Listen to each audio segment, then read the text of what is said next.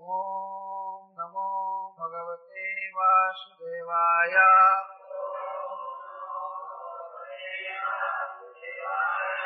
ॐ नमो भगवते वासुदेवाय।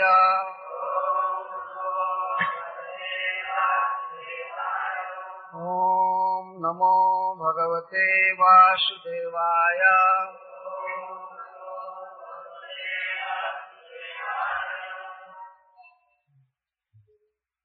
श्रुत उवाच अथ ते सम्परेतानाम् स्वानामुदकमिच्छताम्। दातुम् सकृष्णा गङ्गायाम् पुरस्कृत्य ययुः स्त्रियः ते निनीयोदकम् सर्वे। विलप्य च भृशम् पुनः। आप्लुता हरिपादाब्ज। रजः पूतसरिज्जले तत्राशीनम् कुरुपतिम् धृतराष्ट्रम् सहानुजम्। गान्धारीम् पुत्रशोकार्ताम्। वृथाम् कृष्णाम् च माधवः। सान्त्वयामाश मुनिभिः। हतबन्धुम् सुचार्पितान्। भूतेषु कालस्य गतिम्। दर्शयान प्रतिक्रियाम् साधयित्वा जातशत्रुः। स्वम् राज्यम् कृतवैर्हृताम्। घातयित्वा सतो राज्ञः।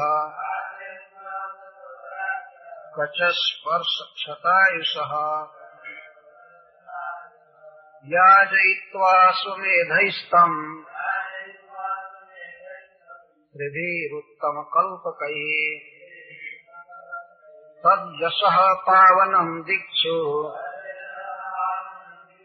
शतमन्योरिवातन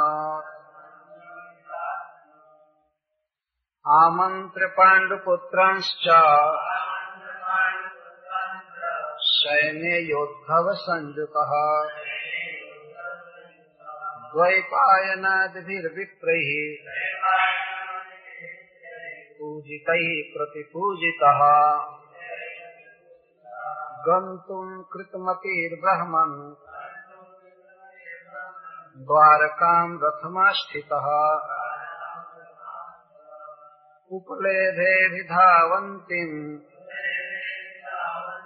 उत्तराम् भयविह्वलाम् पाहि पाहि महायोगी देवदेव जगत्पते। नान्यम् त्वदभयम् पश्ये। यत्र मृत्युः परस्परम्। अभिद्रवति मामीश। शरस्तप्ता यशो विभो। कामम् दहतु माम् नाथ। मामे गर्भो निपात्यताम्।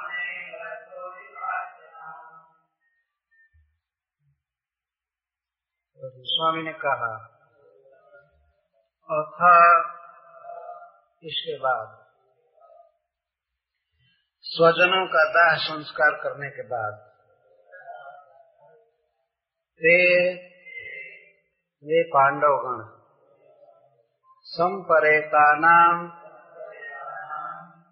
युद्ध में मरे हुए स्वानाम अपने बंधुओं को उदकम इच्छताम। जो परलोक में जाकर अपने बंधुओं से जल की इच्छा रखते हैं। दातु देने के लिए। स कृष्णा भगवान कृष्ण के साथ।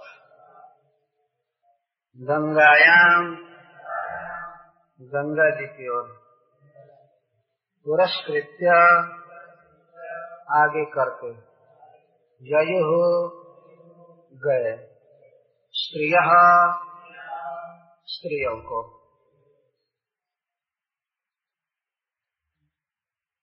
अष्टमे कुपित द्रौणे अस्त्राद रक्षा परीक्षित श्री कृष्ण स्तुति कुंत्या राज्य शोकस्ट कहते इस आठवें अध्याय में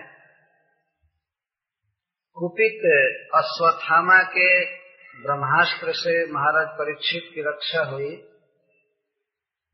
कृष्ण द्वारा और कुंती के द्वारा भगवान की स्तुति हुई और महाराज युधिष्ठिर का सो, इन तीन विषयों का वर्णन। हे पांडवा पांडवगण भगवान श्री कृष्ण के साथ गंगा जी के तट पर गए। संपरेता नाम स्वानम उदक मिच्छता युद्ध में जो अपने स्वजन मारे गए थे तो उनको संपरेत कहते संपरेता नाम परेत का अर्थ मरा हुआ। और इस शब्द का खास अर्थ होता है, इस शरीर से विदा हुआ जीव। संपरेत का यह अर्थ होता है। इस वर्तमान शरीर को छोड़ करके जो जीव चले गए हैं उनको संपरेत कहते हैं। स्वानम संपरेता नाम जो युद्ध में शरीर छोड़ दिए थे तो उनको जल देने के लिए गए। उदकम इच्छता ये बहुत महत्वपूर्ण शब्द है। जो बंधु शरीर छोड़ देते हैं तो अपने जीवित बंधुओं से वे कामना करते हैं कि हमें यह जल देगा, पिंड दान करेगा। और शरीर छोड़ करके जो जाते हैं तो तत्काल में वे जल चाहते हैं। यहाँ पर जो जल दिया जाता है, वह उनको मधु, अमृत या दूध आदि बन करके मिलता है परलोक में। तो तत्काल ही वे कामना करते हैं। जो भगवान ने विधि बताई, बनाई है कि वे लोग अपने बंधुओं के दिए हुए पदार्थ को ही खाएँगे। इसलिए यहाँ इच्छताम शब्द दिया गया, उदकम इच्छताम। लिमिट अर्थ है जो शरीर के संबंधी थे और संपरेता नाम मर चुके थे, शरीर से चले गए थे वे उदकम इच्छता जल की इच्छा कर रहे थे। यही कारण है कि हमारे हिंदू समाज में सबसे पहले मृतक स्वजनों को जल दिया जाता है। यहाँ इच्छतन शब्द बहुत महत्वपूर्ण है हमारे स्वजन परलोक में कामना करते हैं कि हमें भोजन मिलेगा स्वजन के द्वारा, जल मिलेगा। इसलिए उदकम दातुम जल देने के लिए भगवान कृष्ण के साथ गंगा जी के तट पर गए। कैसे गए, जब चल रहे थे तो स्त्रिय पुरस्कृत्य स्त्रियों को आगे करके जा रहे थे। हम लोग भी इस दृश्य को देखे हैं, किए हैं। स्त्रियाँ आगे जाती हैं। इसमें यही विधि है।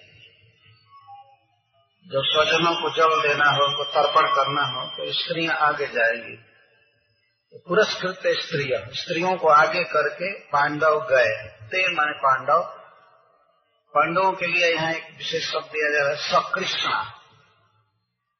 कृष्ण सहिता। भगवान श्री कृष्ण के साथ गए। क्योंकि भगवान श्री कृष्ण भी पांडवों के देह के संबंधी हैं। वैसे तो सभी आत्माओं के जीवात्मा के वे नित्य संबंधी है ही, लेकिन पांडवों के देह के भी संबंधी थे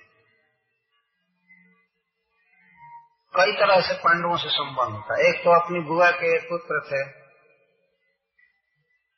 और दूसरा सुभद्रा, जो भगवान की अपनी सहोदरी बहन थे, उसका विवाह अर्जुन से हुआ था।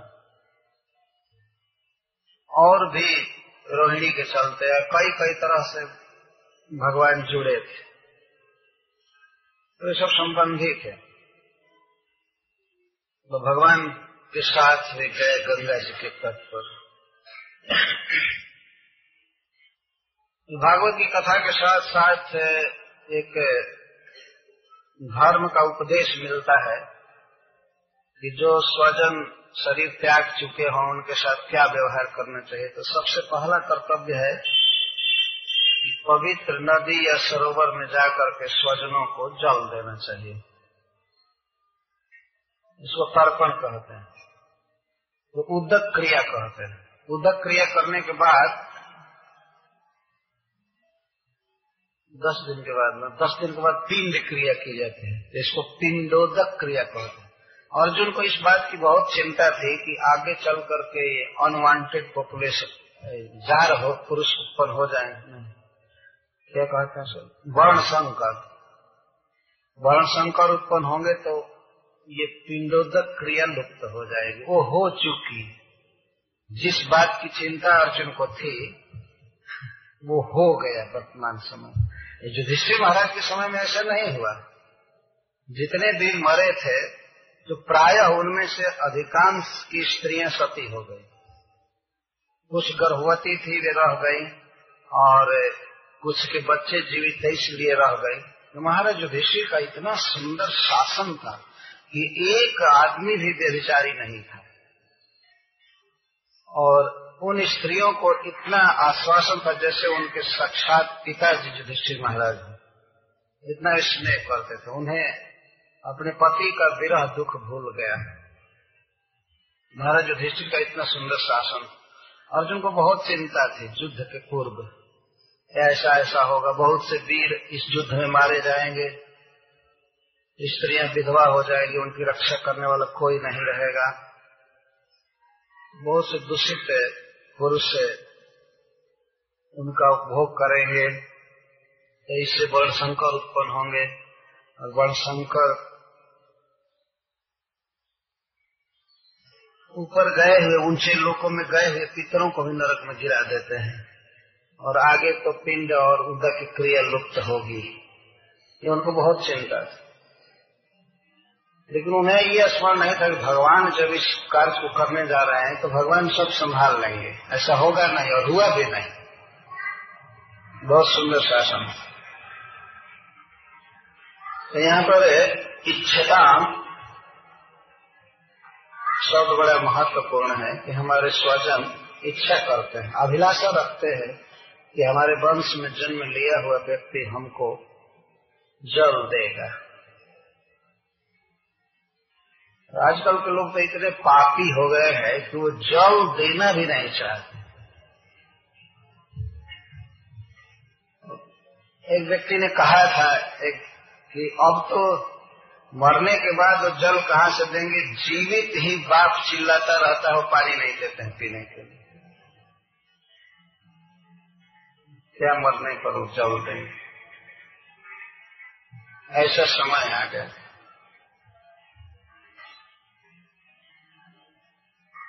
पांडव परम धार्मिक है तो इसलिए भगवान श्री कृष्ण के साथ गए।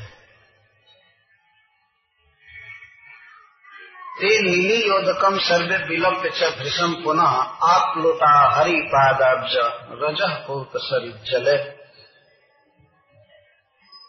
तो जाकर के जल दिए अपने अपने बंधुओं को।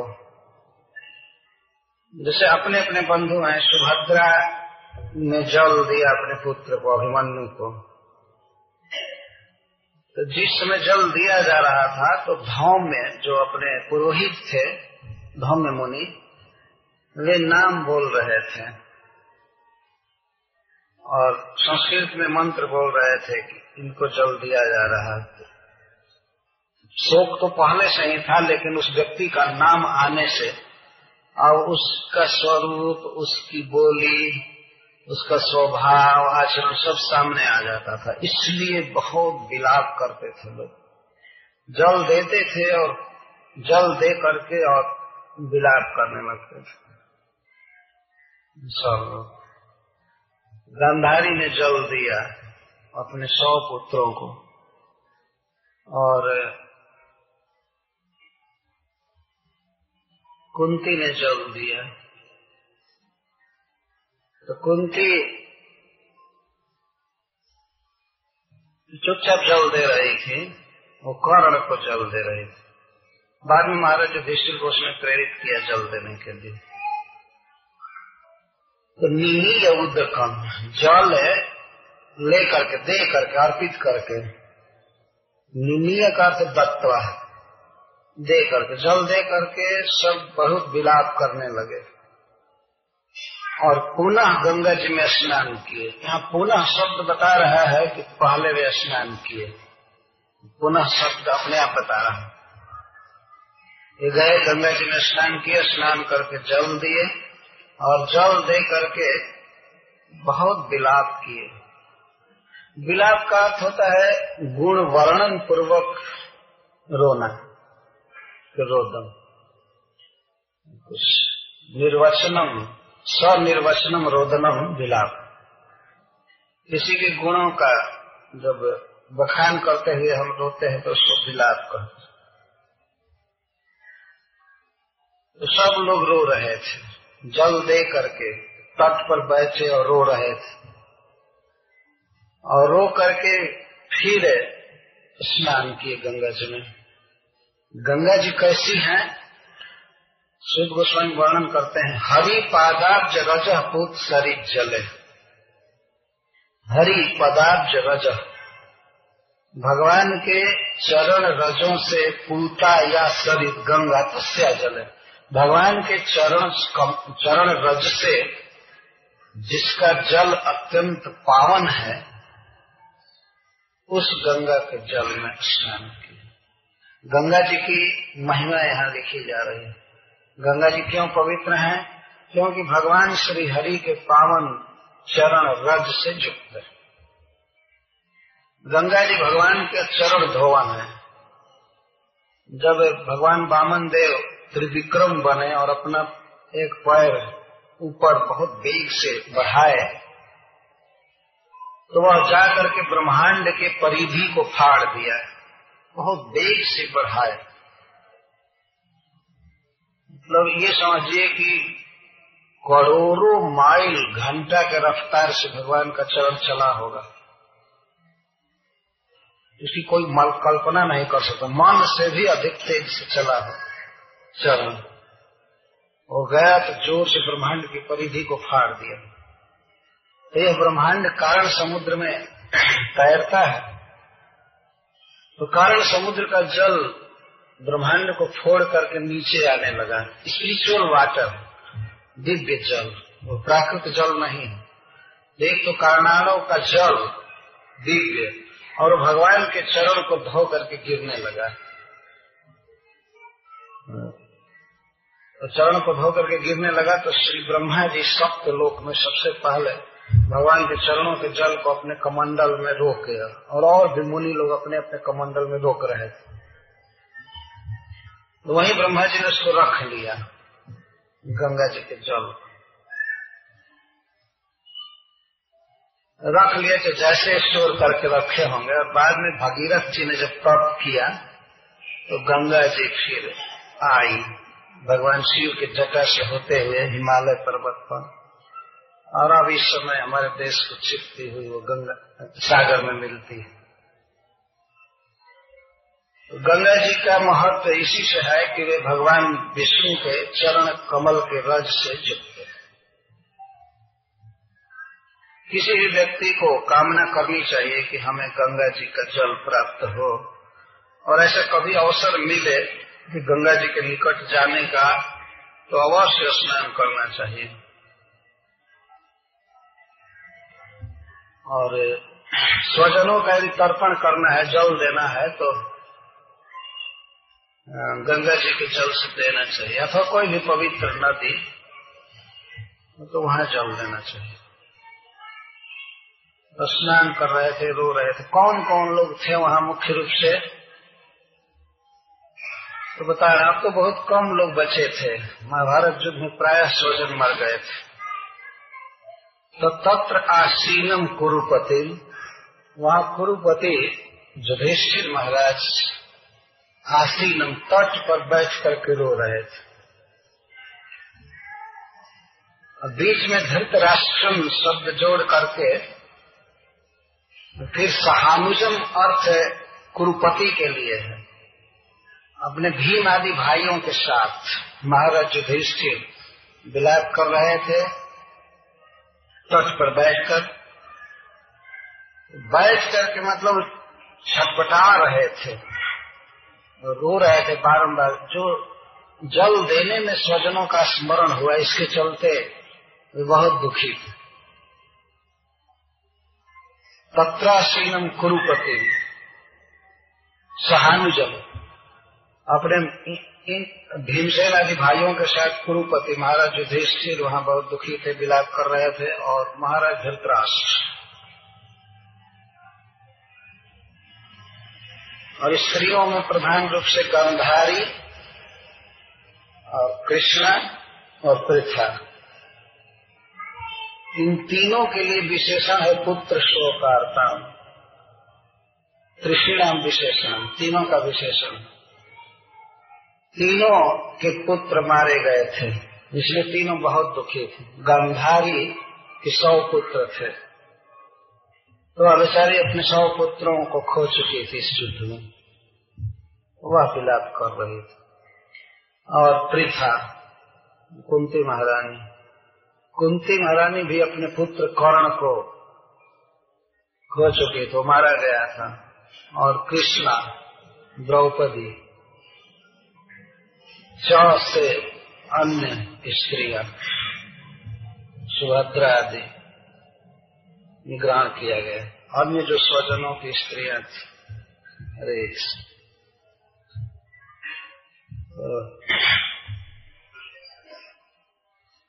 इस तरह से द्रौपदी के पाँच पुत्र मारे गए थे, सुभद्रा के अभिमन्यु मारे गए थे, और गंधारी के सौ पुत्र मारे गए थे।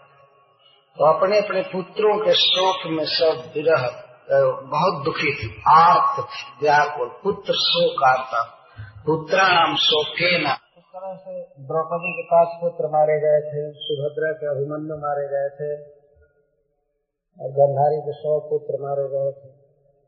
तो अपने अपने पुत्रों के शोक में सब विरह बहुत दुखी थी आर्त थी, व्याकुल। पुत्र शोक आता पुत्राणाम शोके न आर्तम व्याकुल और युधिष्ठिर महाराज अपने भाई के मारे जाने से और शोक में हो गए। बाद में उन्हें पता चला कि कौन मेरा भाई। वो घटना महाभारत में इस प्रकार दी गई है। जब महाराज युधिष्ठिर अपने पुत्र को जन्म दे रहे थे, उनके पुत्र का नाम विंध्याचल था, बड़े पुत्र का। तो उसको जल दिए। उन्होंने भीष्म पितामह को जल दिया और और भी जो स्वजन थे सबको जल दिया। तो कुंती जो विलाप कर रही थी, रो रही थी, तट पर बैठ करके वह धीरे धीरे महाराज युधिष्ठिर के पास जाने लगी। गंगा जी की धारा में, जहाँ इतने पानी में युधिष्ठिर महाराज खड़े थे। सब लोग देख रहे थे, भगवान भी देख रहे थे। भगवान को पता था कि कौन कुंती का पुत्र है। बहुत गुप्त बातें रखी गई थी। तो कुंती महारानी जाने लगी। उन्होंने सोचा कि और इस अवसर पर परलोक गए हुए पुत्र का हित करना मेरा कर्तव्य है। लोक लज्जा से उसने कर्ण को बहा दिया था गंगा जी में पिटारी में एक पेटिका में, पेटी में। लिख दिया था, कोई भी इस बच्चे को पाए, वह इसका पालन करे। तो एक सूत ने पाया था और राधा नामक स्त्री ने उसका पालन किया था। इसलिए उसका नाम राधे था, कर्ण का। हमेशा राधे कह। कुंती ने लोक लज्जा से भाया था, लेकिन फिर भी अपने पुत्र को भूल नहीं पाई थी। एक बार महाभारत युद्ध चालू होने से पहले वो कर्ण से मिली थी एकांत में और कहे थे कि बेटा तुम मेरे पुत्र हो। और समझाए थे कि इस तरह से तुम आ जाओ दृष्टि तो तुम्हारा छोटा भाई है, तुम आ जाओगे तो दुर्योधन किसका साहस नहीं होगा युद्ध करने तो कल ने कहा कि माँ, तुम मुझे बताई लेकिन बहुत विलम्ब से बताई अब मैं यह देह दुर्योधन को दे चुका हूँ। लेकिन तुमको मैं वचन देता हूँ कि तुम्हारे पाँच पुत्र हमेशा रहेंगे। मैं मरूँगा नहीं तो अर्जुन मरेंगे। मैं प्रतिज्ञा कर चुका हूँ अपने मित्र से, मैं बदल नहीं सकता। यदि अर्जुन मरेंगे तो मैं महाराज युधिष्ठिर के साथ हो जाऊँगा। और नहीं तो मैं मरूँगा। और कर्ण यह भी कह दिया कि निश्चित है कि कृष्ण जिसके साथी हैं, वो कभी मारे नहीं जाएँगे। कर्ण इस बात को जानता तो उसने समझाने का प्रयास किया था। कुंती ने भगवान कृष्ण भी समझाए थे कर्ण को कि तुम कुंती के पुत्र हो, तुम छोड़ दो दुर्योधन को। तुम चलो, युधिष्ठिर महाराज के साथ। युधिष्ठिर महाराज चामर डुलाएँगे तुम्हारे सामने। और तुम्हारे लिए पादु का जूता पहनाएँगे, नकुल सहदेव। तो पांचाली पान खिलाएँगे। ऐसे ऐसे रामधारी सिद्धिनकर ने लिखा है तो अब द्रौपदी तुमको पान खिलाएगी, भोजन बनाकर खिलाएँगी। के इस दुष्ट के साथ पड़े हुए हो। चलो अपने भाइयों से मिल जाओ। लेकिन कर्ण वास्तव में बहुत महान व्यक्ति था। उसने कहा कि कुछ भी हो, मैं जो वचन दे चुका हूँ, अपने मुख से कह चुका हूँ कि दुर्योधन का साथ दूँगा तो मैं उसको धोखा नहीं दे सकता। किसी भी अवस्था में। तो भगवान की बात तो नहीं माना, लेकिन भगवान को अंत में प्रणाम किया। कहा कि आप मुझे आशीर्वाद दीजिए, मेरी मती धर्म में लगी रहे, और अब युद्ध भूमि में आपका दर्शन करूँगा। तो किसी से बताइएगा मत कि मैं कुंती का पुत्र हूँ।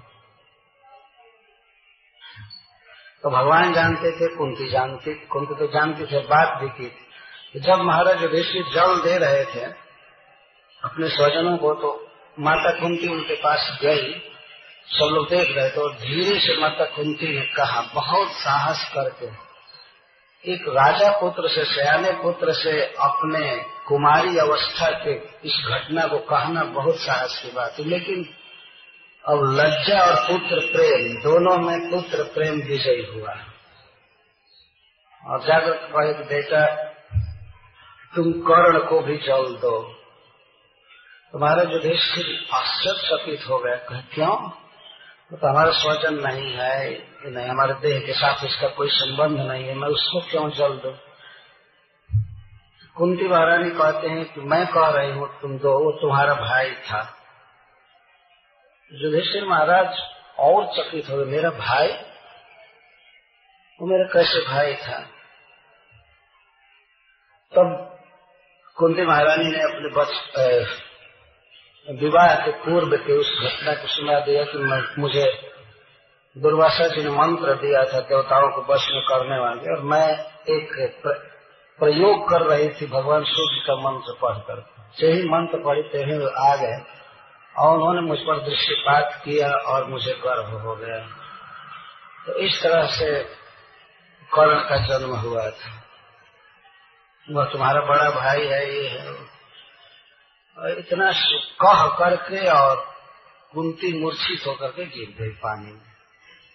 महाभारत में लिखा हुआ है, पानी में बिल्कुल गिर गई। तो महाराज युधिष्ठिर बहुत शोक बेहल हो गए थे, लेकिन अपनी माँ को उठाए गोद में, मुँह पोछने लगे, फिर बाहर लाए। तो सब लोग देख रहे थे कि क्या हो रहा है। कोई समझ नहीं रहा था। फिर महाराज युधिष्ठिर जल दिए और जल देने के बाद फिर तट पर आकर के माता को होश में लाए और कहने लगे माँ, मैं बारंबार कर्ण के आकार को देखता था खास करके उसके पैर को, उसकी आँखों को। तो मुझे ऐसा लगता था कि, मैं सोचा करता था कि मेरी माँ के समान इसके पैर क्यों है? उसका आकार ठीक तुम्हारे समान था।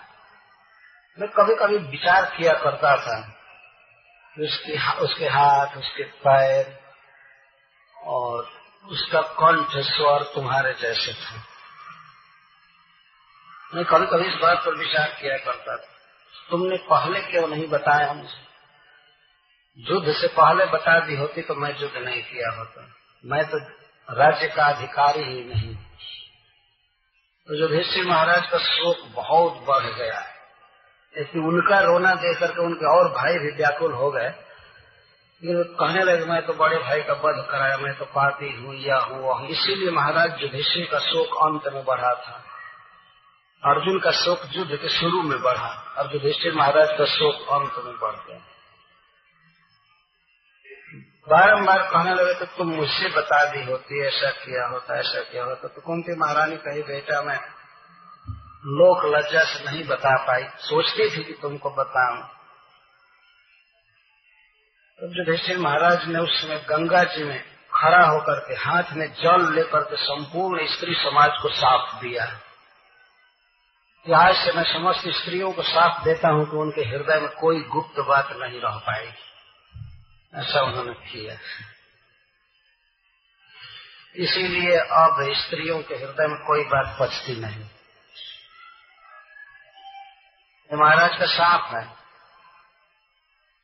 इतनी आवश्यक बात को छिपा करके रखो हमारा युधिष्ठिर विलाप कर रहे थे तत्राशीलम कुरुपति सहानुजम और धृतराष्ट्र। तो पृथा का यह सबसे बड़ा शोक था।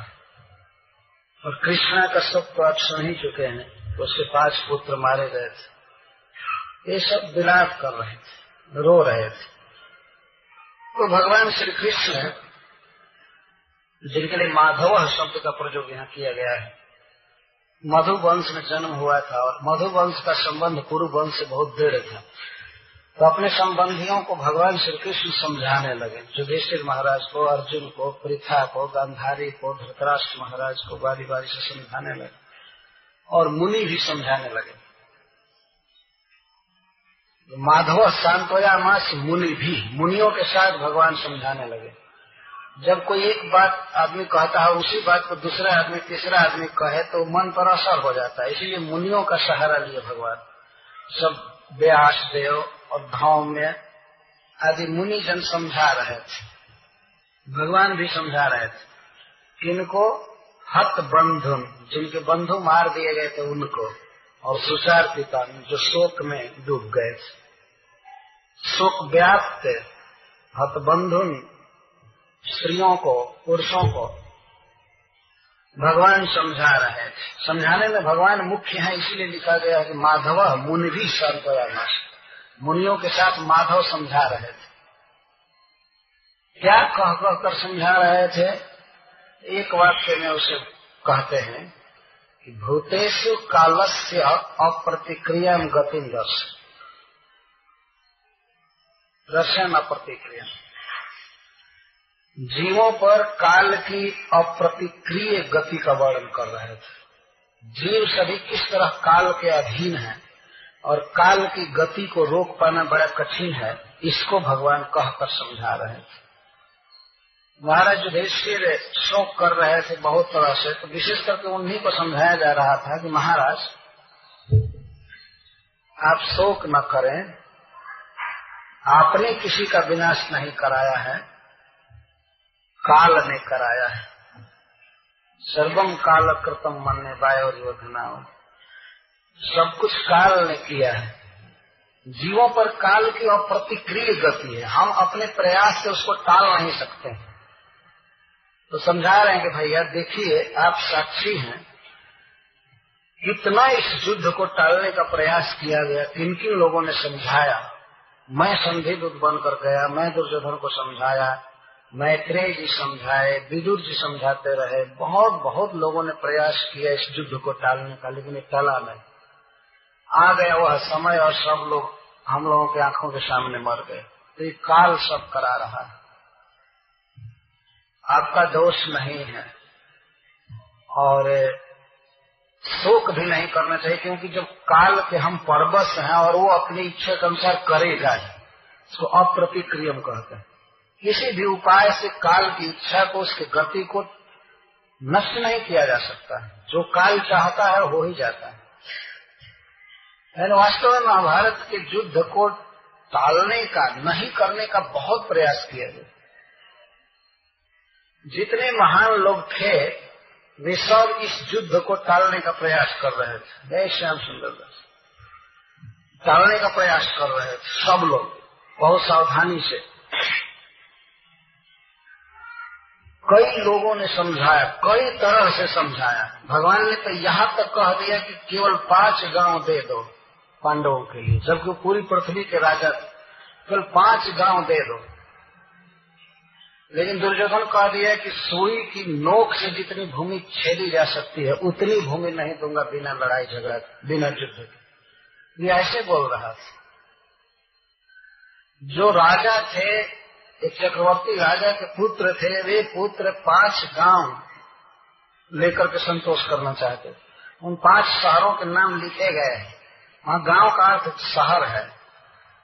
कौन कौन शहर पाँचों भाई को दिया जाएगा? बस दो न्याय अगर तो आधा दो, इसमें भी अगर कुछ बाधा हो तो दे दो केवल पाँच ग्राम रखो अपनी धरती तमाम। तुम केवल पाँच शहर दे दो और सारी धरती रखो, कोई बात नहीं, लेकिन दुर्योधन वह भी दे न सका, आशीष हरि का ले न सका, उल्टे हरि को बांधने चला, जो सा था असाध्य साधने चला, उल्टे भगवान को बांधने चला इसको बाँध करके यहीं रखो, और उधर युद्ध करेंगे, पांडवों को मारेंगे। ये उनका बहुत बड़ा आश्रय है। तो भगवान जहाँ प्रयास कर रहे हैं युद्ध रोकने का, भले ही बाहर से कर रहे हैं, काल और कुछ नहीं, काल भगवान कृष्ण की इच्छा है, ये समझना चाहिए। लेकिन फिर भी जनरल या नियम है, काल की गति को रोक पाना बड़ा कठिन है, जो होने वाला है, हो करके रहता है। होने वाला मतलब काल जो करना चाहता है, हो करके रहता है। क्या कोई करेगा?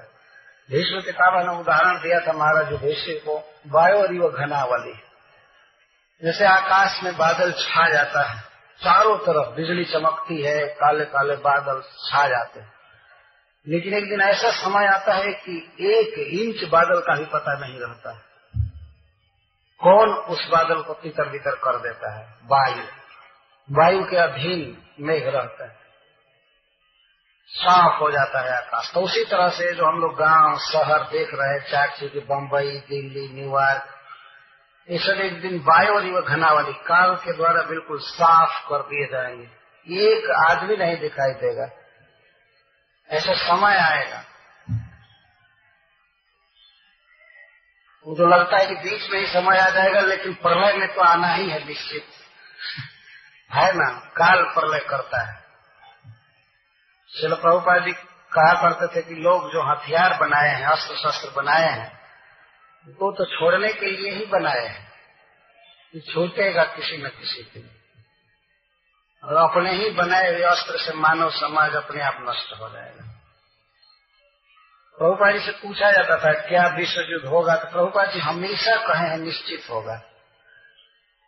एक बार तो उन्होंने यहाँ तक कह दिया, जब तक गाय का खून धरती पर गिरता रहेगा तो इस युद्ध को टाला नहीं जा सकता।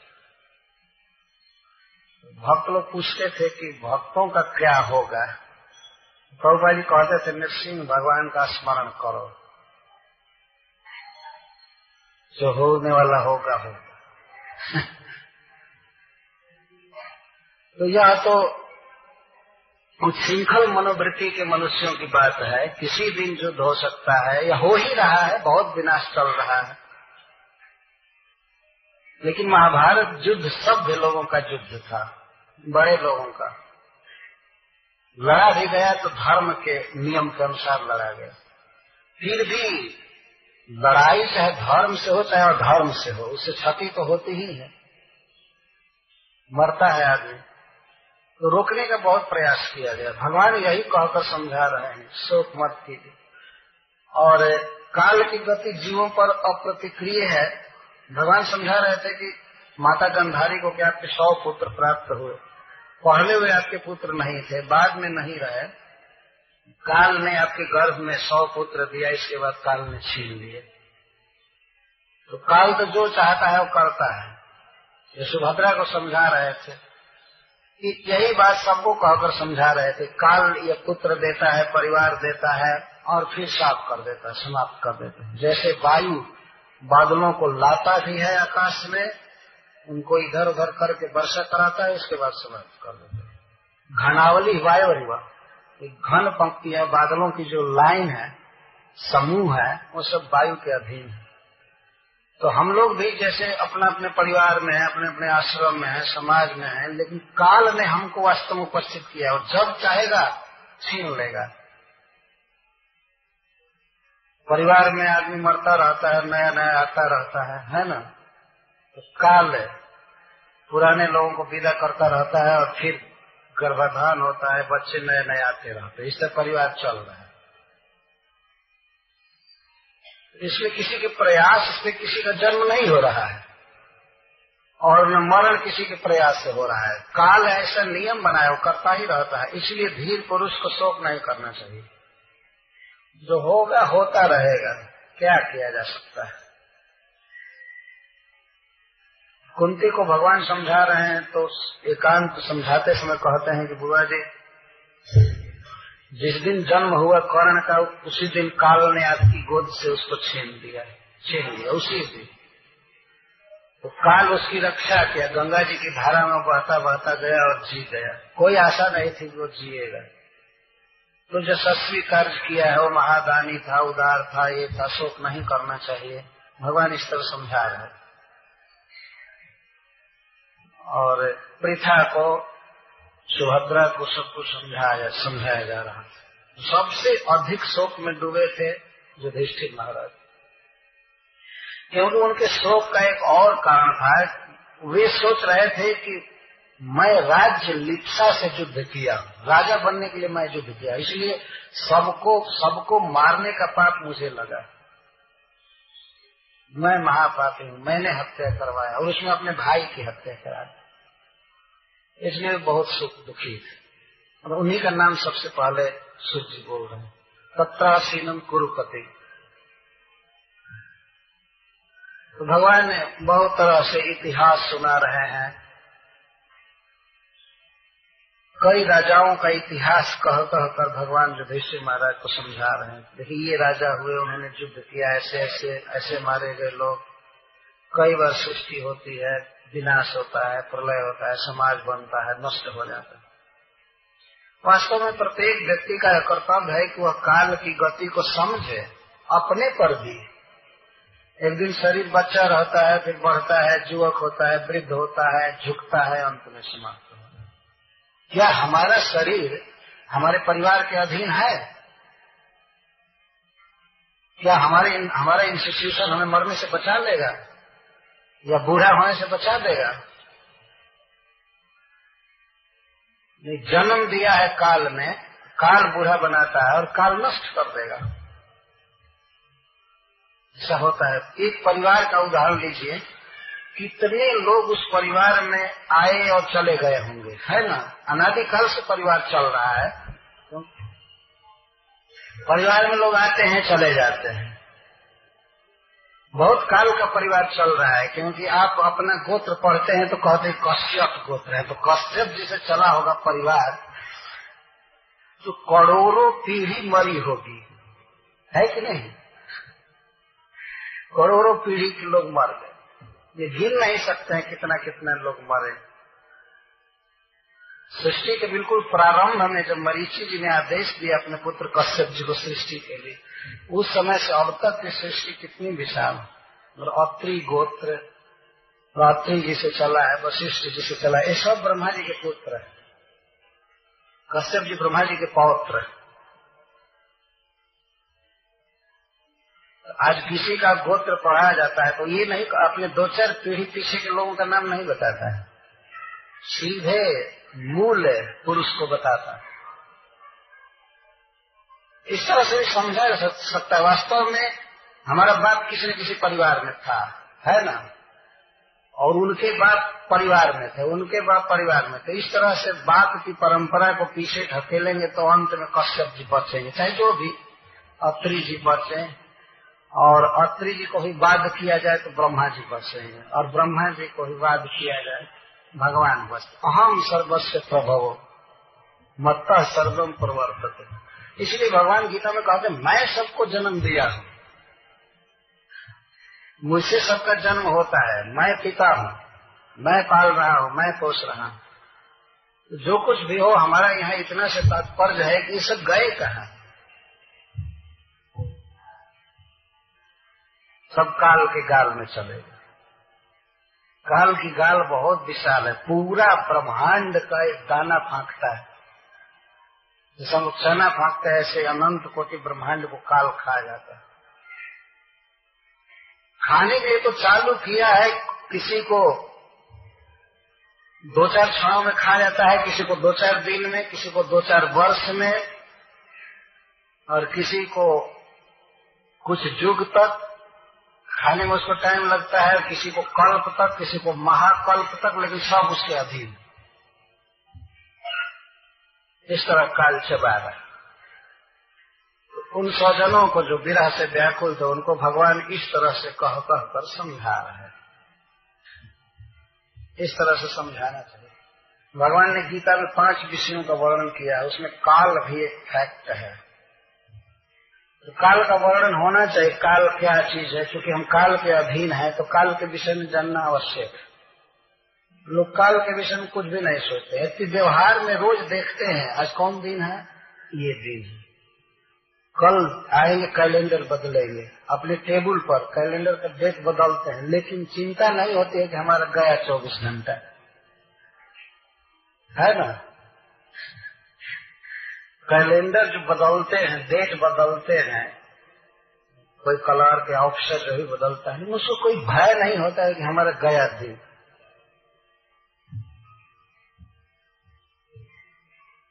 बार बार संडे आता है, रविवार आता है तो रविवार आता है तो आदमी सोचता है, आज केवल खाने नहाने का दिन है, अब काम नहीं करना। बस। जबकि वह इसके लिए है कि आदमी ये समझे कि सप्ताह मेरा बीत गया, अब आज तो स्पेशल भजन करना है। जैसे हरे कृष्ण आंदोलन में स्टार में होता है संडे को अधिक लोग आते हैं, है ना? लेकिन मैं विदेश में देखा कि सैटरडे और संडे दो दिन छुट्टी होती है तो दोनों दिन खूब जम कर शराब, मूवी देखना और सब लोग कार्य करते हैं। वीकेंड डे कहते हैं उसको, सप्ताह का अंतिम दिन, दो दिन। पाँच दिन खूब काम करते हैं। सैटरडे को शनिवार के रात में सब घूमते हैं इधर उधर विशेष करके मांस खाना, मदिरा पीना और स्त्री गमन।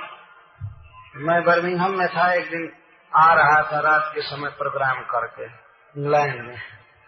उस देखा कि ग्यारह बजे रात में, साढ़े ग्यारह बजे रात में सब लोग रोड पर इधर उधर जा रहे हैं, आ रहे हैं और मार्केट वैसे बाहर तो सौदा नहीं दिखाई दे रहा था, वस्तु लेकिन सब लोग दुकानों में जा रहे थे, इधर उधर जा रहे थे तो मुझे आश्चर्य हुआ, मैं पूछा कि क्या साढ़े ग्यारह बजे दुकानें खुली हैं? कोई मेला है क्या? मैं समझा कोई फेस्टिवल चल रहा होगा। तो एक भक्त ने कहा कि ये सैटरडे नाइट फीवर है। ये शनिवार की रात में उन लोगों को एक फीवर चढ़ता है, ज्वर आता है। मैं नहीं समझ पाया सैटरडे नाइट फीवर वो है काम ज्वर। काम ज्वर खाने का, पीने का, परस्पर शाम का एक ज्वर चढ़ता तो लगभग में दो बजे, एक बजे रात तक तो इसमें रहते हैं। और सैटरडे, संडे को काम पर जाना नहीं होता, इसलिए दस, ग्यारह बजे, तीन तक खुद सोते हैं। ये रूटीन है वहाँ का। इसलिए स्कान के भी जो फेस्टिवल होते हैं, संडे को, वो तीन, चार बजे होते हैं। क्योंकि वो आएँगे ही नहीं। अपने इंडियन भी इसी कर्म में लगे हुए जलते हैं तो दूसरे को कुछ लोग चर्च में घूम आते हैं कुछ लोग मंदिर में जाते हैं। मतलब वो समझते हैं, कुछ कुछ भावना है कि कुछ ईश्वर की भी शरणागति करनी चाहिए। पाँच दिन खूब जमकर काम करते हैं और डेढ़ दिन भोगते हैं। खान पान, घूमना फिरना, डेढ़ दिन। संडे को रात में कहीं नहीं जाते, फिर सोते हैं, क्योंकि ये सोचते हैं कि अब मंडे को काम पर जाना है, इसलिए आराम कर लो। तो सबसे भारी उनका ज्वर चढ़ता है शनिवार की रात में। पाँच दिन काम करने में उनको भोगने की फुर्सत नहीं मिलती। इस तरह से भोगते हैं। किस बात पर इधर चला गया? काल? हाँ ये तो स्मरण आ रहा है, काल। हाँ तो काल हम लोग कैलेंडर बदलते हैं, संडे आता है, शनिवार आता है, जनवरी, फरवरी, ये सब गिनते रहते हैं। लेकिन फिर भी चिंता नहीं करते। चिंता करने के लिए कैलेंडर बनाया जाता है। चिंता का मतलब नहीं कि रोते रहे, कुछ भोग करके, चिंता करके कुछ करें, ये मतलब है। हमारे सामने खतरा आ रहा है तो चिंता करने का मतलब है ध्यान देना कि मैं खतरा में हूँ। काल से पार जाना चाहिए। यदि काल विचारणीय तथ्य नहीं होता तो भगवान गीता में इसको एक विषय क्यों रखते जीव का वर्णन किया, हम कौन है? काल क्या है? ईश्वर क्या है? माया क्या है? और हमारा कर्तव्य क्या है? कर्म पाँच विषय भगवान ने वर्णन किया इस पर ध्यान देना चाहिए। विशेष करके जब कोई स्वजन मर जाता है तो उस समय ज़रूर काल का स्वरूप निरूपण किया जाता है। काल क्या चीज़ है? काल जब अदृश्य कर देता है, मार देता है, तब पता चलता हो सर्वम काल कृपम मन में और अज्ञ से अज्ञ व्यक्ति को एक ज्ञान होता है कि हम बचेंगे नहीं, एक दिन काल समाप्त कर देगा। तो किसी भी अवस्था में शोक नहीं करना चाहिए। भगवान ये समझा रहे हैं। अब भगवान श्री कृष्ण की बाद की लीलाओं को दो श्लोक में संक्षेप में कह रहे हैं। द्वारका जाने, आने के लिए तैयार हो गए। तो इसके पहले उन्होंने जो कई वर्षों के बीच में महाराज युधिष्ठिर के साथ व्यवहार किया, यज्ञ आदि कराया, उसको संक्षेप में कह रहे हैं। तब द्वारका जाने के लिए कहेंगे। साधयित्वा जातशत्रुः स्वम् राज्यम् कितवैर्हृतम्। घातयित्वा सतो राज्ञ। क्वचस्पर्शक्षतायुषः याजयित्वा सुमेधैस्तम्। बड़ा सुंदर शब्द है। साधयित्वा, घातयित्वा, याज।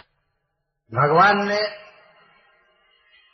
महाराज युधिष्ठिर के राज्य को साधित्वा साधा मतलब शत्रुओं को मरवा करके और उनको दिया राज्य। हितम, धूर्त दुर्योधन आदि ने महाराज युधिष्ठिर के राज्य को छीन लिया था। जुआ के बहाने से छीन लिए और जुआ में भी कपट से छीने थे। तो कितवर हितम स्व स्वराज्य महाराज युधिष्ठिर के अपने राज्य को लोग जुआ में छीन लिए थे खास करके शकुनी के इस कपट से, शकुनी ने कपट करके और राज्य छीना। था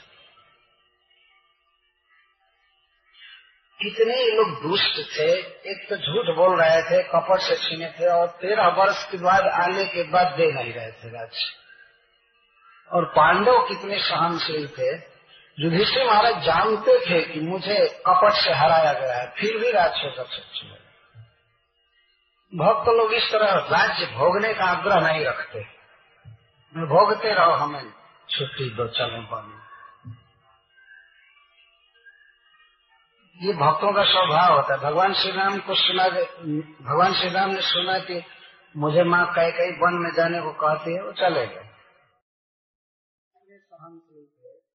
युधिष्ठिर महाराज जानते थे कि मुझे कपट से हराया गया है, फिर भी राज छोड़कर चले भक्त लोग इस तरह राज्य भोगने का आग्रह नहीं रखते। भोगते रहो हमें, छुट्टी दो, चलो बन ये भक्तों का स्वभाव होता है। भगवान श्री राम को सुना भगवान श्री राम ने सुना कि मुझे माँ कई कई वन में जाने को कहती है, वो चले गए।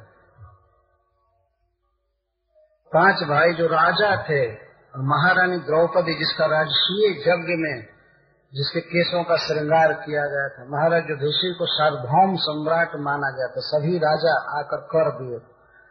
वे भी राज्य छोड़कर बन जाने में नहीं हिचके, चले गए। इस तरह से किसी भी व्यक्ति के जीवन में त्याग होना चाहिए वास्तव में। हम संसार को पकड़े रहना चाहते हैं। नहीं, हम छोड़ना नहीं चाहते हैं, लेकिन मृत्यु आकर के छुड़ाएगी। बुद्धिमान का कर्तव्य है को पहले छोड़ दे। कितना बड़ा उदार हृदय रहा होगा, कितना निष्प्रिय कि पाँचों भाई जो लोकपालों को भी जीतने वाले थे वे वन में चले गए अपनी पत्नी के साथ। तो क्या हर्ज हुआ? वन में जाकर के वो तो और बलवान होकर के आए। बड़े बड़े ऋषि मुनि से सत्संग हुआ। बहुत सुंदर तेजस्वी बन करके वे आए। आजकल के लोग सोचते हैं, ओ, हमारी ये कुर्सी न छीनी जाए।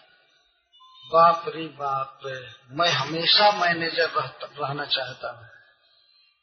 अरे कभी कभी छोड़ करके घूमो तीर्थ में। और नहीं तो वो तो छुड़ा ही देंगे लोग। लोग एक काल छुड़ा देगा? काल छुड़ाएगा तो बहुत फजीहत करके छुड़ाएगा। इसलिए अपने आप छोड़ देना चाहिए। महाराज युधिष्ठिर को कितों ने धूर्तों ने, भागा था जुए में, और उनके राज्य को छीन लिया था। स्वराज्य में शब्द यह सिद्ध कर रहा है कि वो महाराज युधिष्ठिर का कमाया हुआ राज्य था। इनके चारों भाइयों ने दिग्विजय किया था। भीम ने जरासंध का वध किया था। जरासंध का वध है बहुत बड़ा पर्पस साधित किया था। भगवान मरवाए थे जरासंध भीम द्वारा। तो जब जरासंध मारा गया तो पूरा विश्व महाराज युधिष्ठिर के अधीन हो गया। पूरा विश्व। और अर्जुन उत्तर दिशा में गए थे दिग्विजय करने के लिए। बहुत बड़ा धन लाए थे। भगवान शिव की कृपा से। और उनके और दो भाई दो दिशाओं में गए थे। एक पूरब दिशा में गए थे भीम भीमसेन। बिहार। उसमें बिहार नाम नहीं था, मगध नाम था उसका। तो वहाँ वे गए नकुल सहदेव पश्चिम और दक्षिण दिशा से राज्य जीते थे। तुम्हारे जो देशी के भाइयों ने राज्य विस्तार किया था, इसीलिए इसके लिए सूर्य कहते हैं स्वराज्य अपना राज्य। और कुछ राज्य उन्होंने अपनी बकौती प्राप्त किया था। उस राज्य को धूर्तों ने छीन लिया था, कपट से जुआ के बहन। तो उस राज्य को साधित्वा सधा करके, महाराज युधिष्ठिर को दे करके भगवान बहुत प्रसन्न दिया उन्होंने। कैसे दिया? घात असतो राज्य कच स्पर्श छता असत राज्य, दुष्ट राजाओं को मरवा करके। महाभारत में स्वयं अपने हाथ से किसी को नहीं मारे। एक घात इतना का अर्थ है मरवा करके। किससे? भीमार्जुन आदि भी। भीम और अर्जुन आदि के द्वारा। उस युद्ध में सबसे भारी संख्या में मारा था वीरों को अर्जुन ने। घात भगवान ने अर्जुन को स्पेशली ललकारे थे। मारो मारो मारो तो सब मेरे द्वारा मारे जा चुके अर्जुन मारना नहीं चाहते उन्हें रोने लगे। अच्छा हुआ कि वो गीता भी सुन लिए। नहीं तो डायरेक्ट लड़े होते तो भगवत गीता का उपदेश भी नहीं मिला होता इस दुनिया को। शुरू में कुछ दुखी हुए इसलिए भगवान ने उपदेश दिया। और इसके बाद अर्जुन का शोक दूर हो गया। उन्होंने कहा करिष्य वचनम तवा। तो कृष्ण का वचन क्या था? मार। यही उनका वचन उस समय था। इसको घात एक तो कहते कुछ को भीम द्वारा मरवाए, कुछ को अर्जुन द्वारा मरवाए, कुछ को युधिष्ठिर द्वारा, और भी सेना द्वारा, कुछ को द्रुपद द्वारा, इस तरह से। असतः राज्य दुष्ट राजाओं को मरवाया भगवान ने। क्या कुकर्म क्या कुकर्म किया था उन लोगों ने कि उनकी आयु समाप्त हो गई? तो सूर्य जी कहते हैं, कच्चा स्पर्श आयुष द्रौपदी के केशों को का स्पर्श जो हुआ था, केशाकर्षण हुआ था द्रौपदी का, उसके कारण सबकी आयु खत्म हो गई। छत आयुष तो कच स्पर्श तो एक व्यक्ति ने किया था। दुशासन में। तो सबकी आयु क्यों खत्म हो गई? क्योंकि सबका उसमें भागीदारी थी। सब उस दृश्य को देख रहे थे और अनुमोदन कर रहे थे। एक भारत के रानी की जो परम है, पतिव्रता थे, उसको घसीट करके लाया गया था, उसे केस पकड़ करके लाया गया था सभा में। और उसमें रजस्वला था। और ला करके और उसको नग्न करने का प्रयास किया गया था। इतना दुष्ट समाज था वास्तव में कुंती महारानी कहते, असत सभाया दुष्टों की सभा थी। आज के युग में भी ये संभव नहीं हो सकता। आज कुछ लोग मिल करके किसी अमला को नग्न करना चाहे, समाज नहीं करने देगा। बहुत बड़ा झगड़ा हो जाएगा। लेकिन वे कैसे दुष्ट राजा थे कि सब दुर्योधन के पीछे थे और वो कहा कि इसको नग्न कर दो तो सब देख रहे थे। द्रौपदी के केसों को जो छुआ गया, खींचा गया तो उसके चलते सबकी आयु समाप्त हो गई। उसी दिन। इससे सिद्ध होता है कि बहुत बड़ा पाप करने से आदमी की आयु खत्म हो जाती है। बहुत कम दिन जीता है। और आयु को खत्म करने में सबसे बड़ा दुष्कर्म है परिस्त्री का स्पर्श। ये सबसे भारी पाप है। नहीं, स्कंद पुराण में लिखा गया है, नात परम अनायुष्य इससे बढ़ करके अनायुष्य कुछ नहीं मतलब आयु को कम करने वाला काम पर द्वारा विमर्शनम दूसरे की स्त्री के साथ सहन करना, इससे बढ़ करके आयु को खत्म करने वाला कोई काम नहीं। बहुत जल्दी आयु समाप्त हो जाती है, पर स्त्री का स्पर्श करने। में द्रौपदी के केसों को खींचा गया था, इसके कारण कई लाख राजाओं की आयु समाप्त कचक स्पर्श छतायुष देखिए, शब्द है, शिव गोस्वामी। कचक स्पर्श छतायुष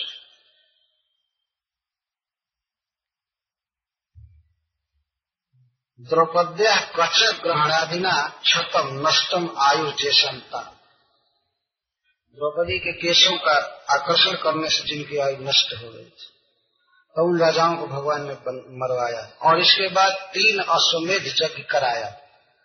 यही महाभारत के बाद तत्काल नहीं कराया तो आ गए द्वारिका बाद में रह करके कराए थे उसको भी यहाँ पर कह दे रहे याद अश्वमेध स्तव महाराज युधिष्ठिर से तीन अश्वमेध जग कराए। त्रिभी, उत्तम कल्प का जिसमें उत्तम श्रेणी की वस्तुएँ रखी गई थी।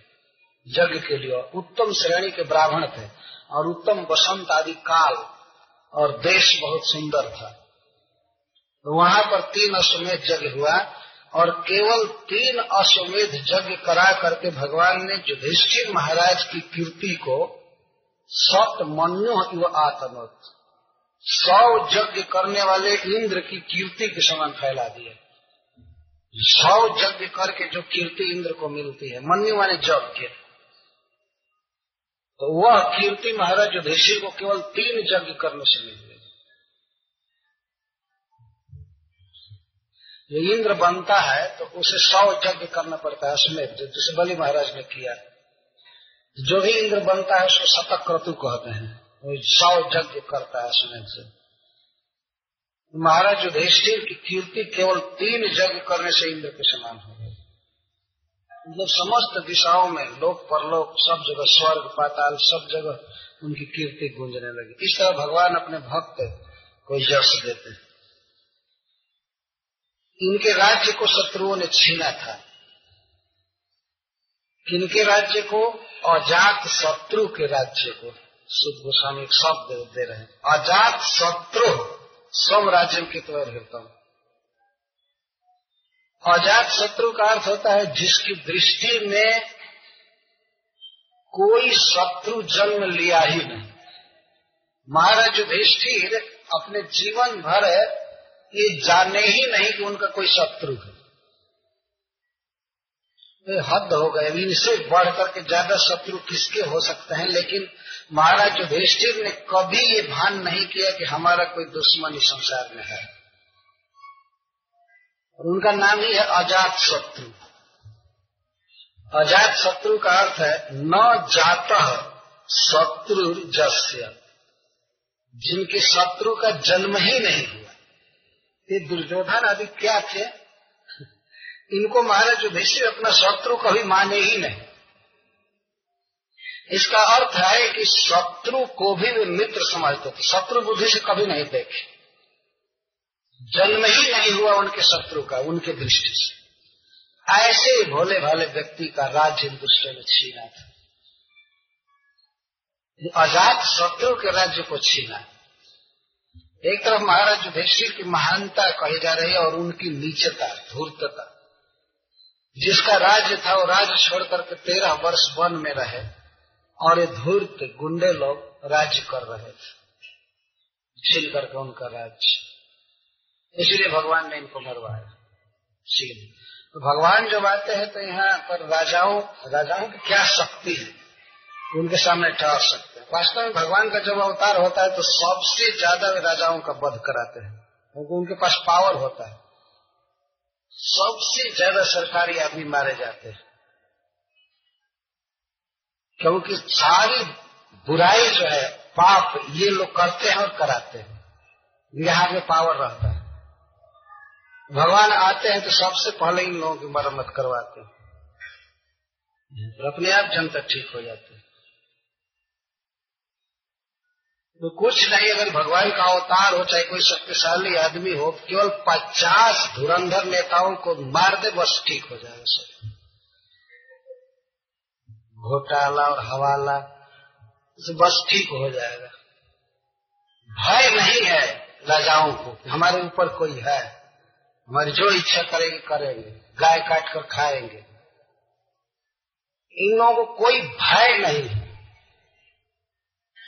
भगवान जब आए तो ऐसे ऐसे राजाओं का वध करा दिए, जो दूसरे राजा के सिर पर पैर देकर के चलते थे, जैसे जरा संत और फड़वा दिया भगवान ने, लकड़ी की तरह। चीर दिया भीम ने।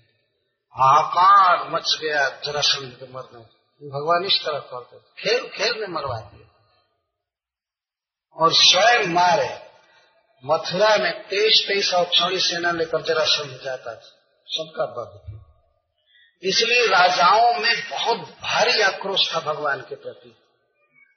सब गैंग बना करके, दल बना करके कृष्ण से लोहा लेना चाहते थे। और देखिए किस कारण से, जैसे कोई कारण होना चाहिए। भगवान आए थे इन दुष्टों का वध करने के लिए, लेकिन बिना कारण के वो झगड़ा कैसे करते?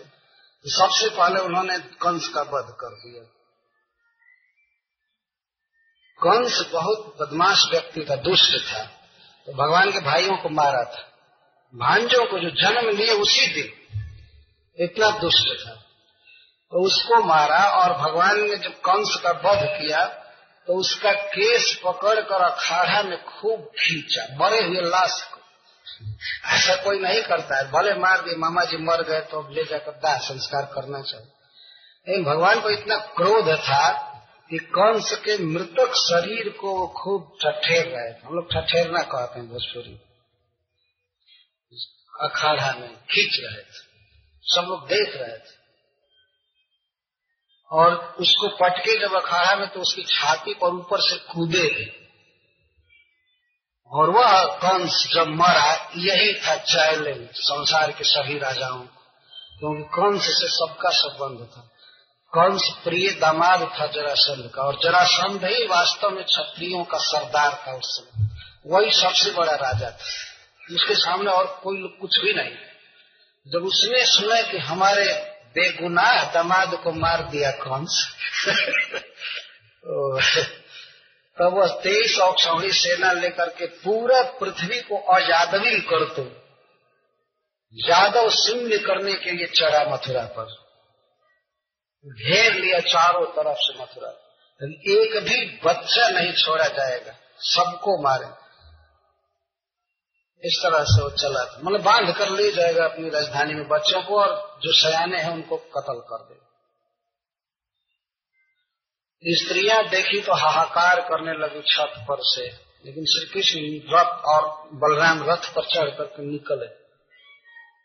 धूमि में। और मार दिए सारी सेना को। सभी आकर मथुरा में शरीर छोड़े। जदगतवा न निवर्तन आए थे। पृथ्वी के कई जगहों से रह गए मथुरा में। वहाँ से निवर्तन नहीं हुआ। परावर्तन फिर नहीं हुआ। रह गए वह ब्रज भूमि में सो गए। अंत में जरा संध बचा। श्री बलराम जी ने उसको पकड़ लिया।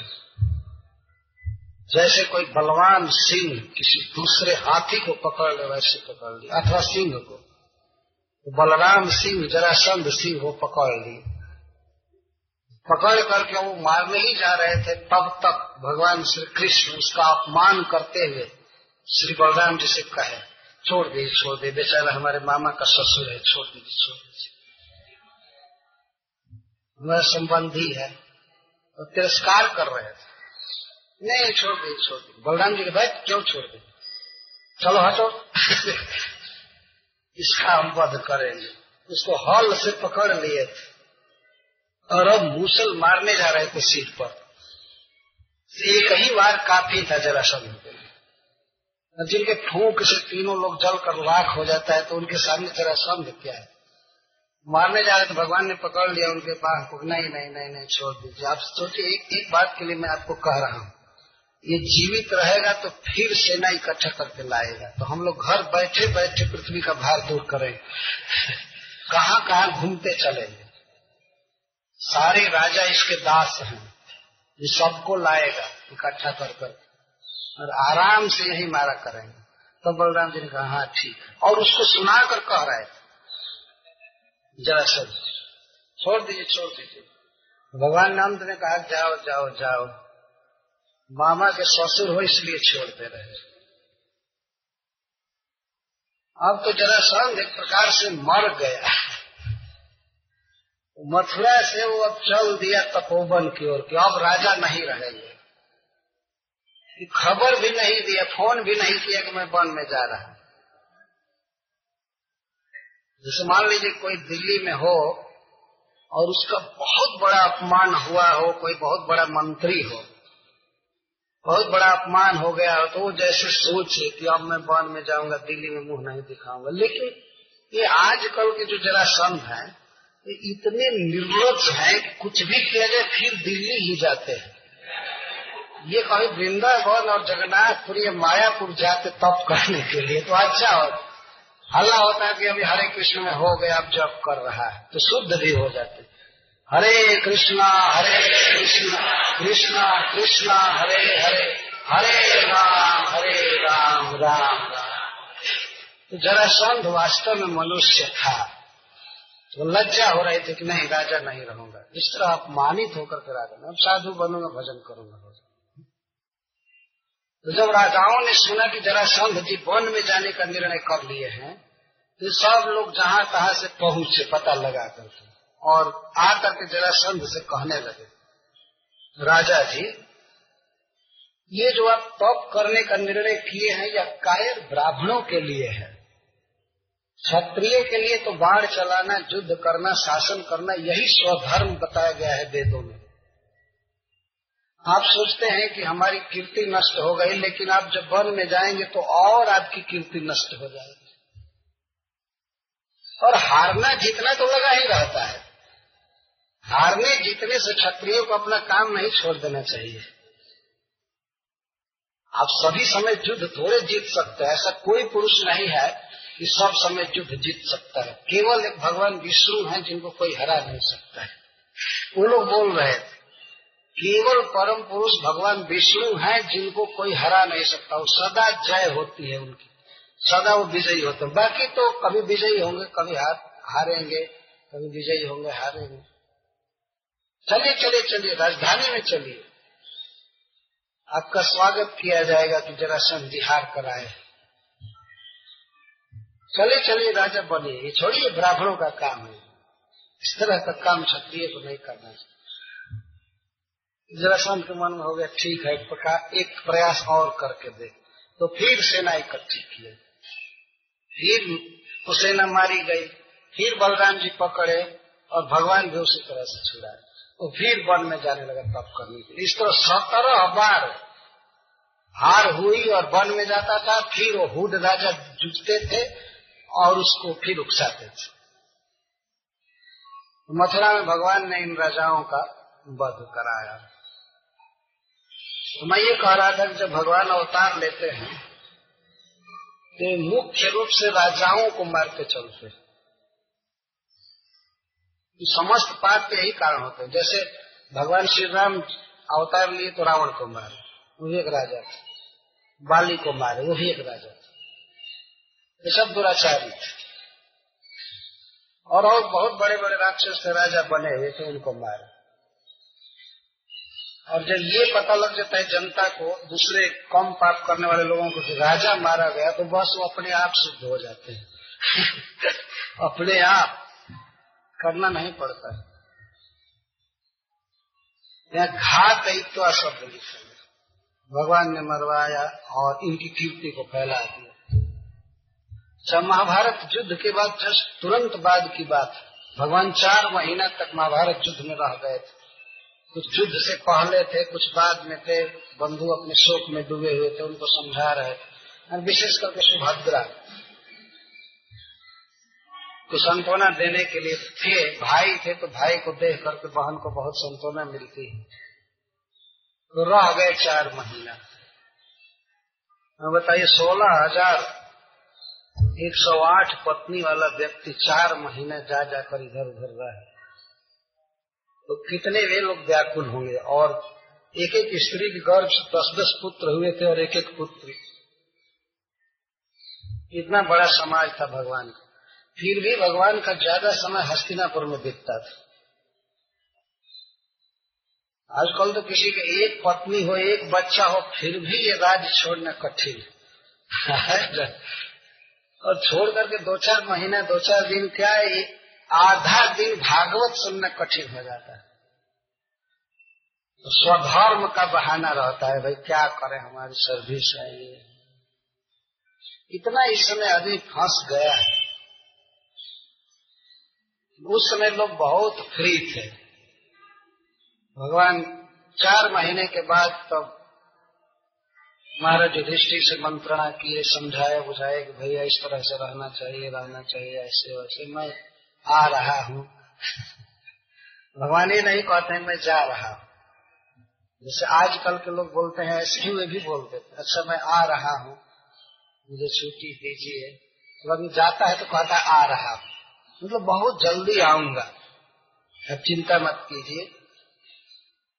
युधिष्ठिर महाराज से भीमसेन अर्जुन नकुल सहदेव से मिले पांडुपुत्रान बहुवचन का प्रयोग प्रत्येक भाई से अलग अलग मिलकर भगवान सबको संताना दे रहे थे। युधिष्ठिर महाराज और भीमसेन के छोटे भाई थे। तो वे लोग आशीर्वाद देते थे। हृदय से लगाते थे। अर्जुन के बिल्कुल समकक्ष थे। और नकुल सहदेव कृष्ण को प्रणाम करते थे। तो उनको ये आशीर्वाद देते तो पाँचों भाइयों से भगवान मिले खूब अच्छी तरह से।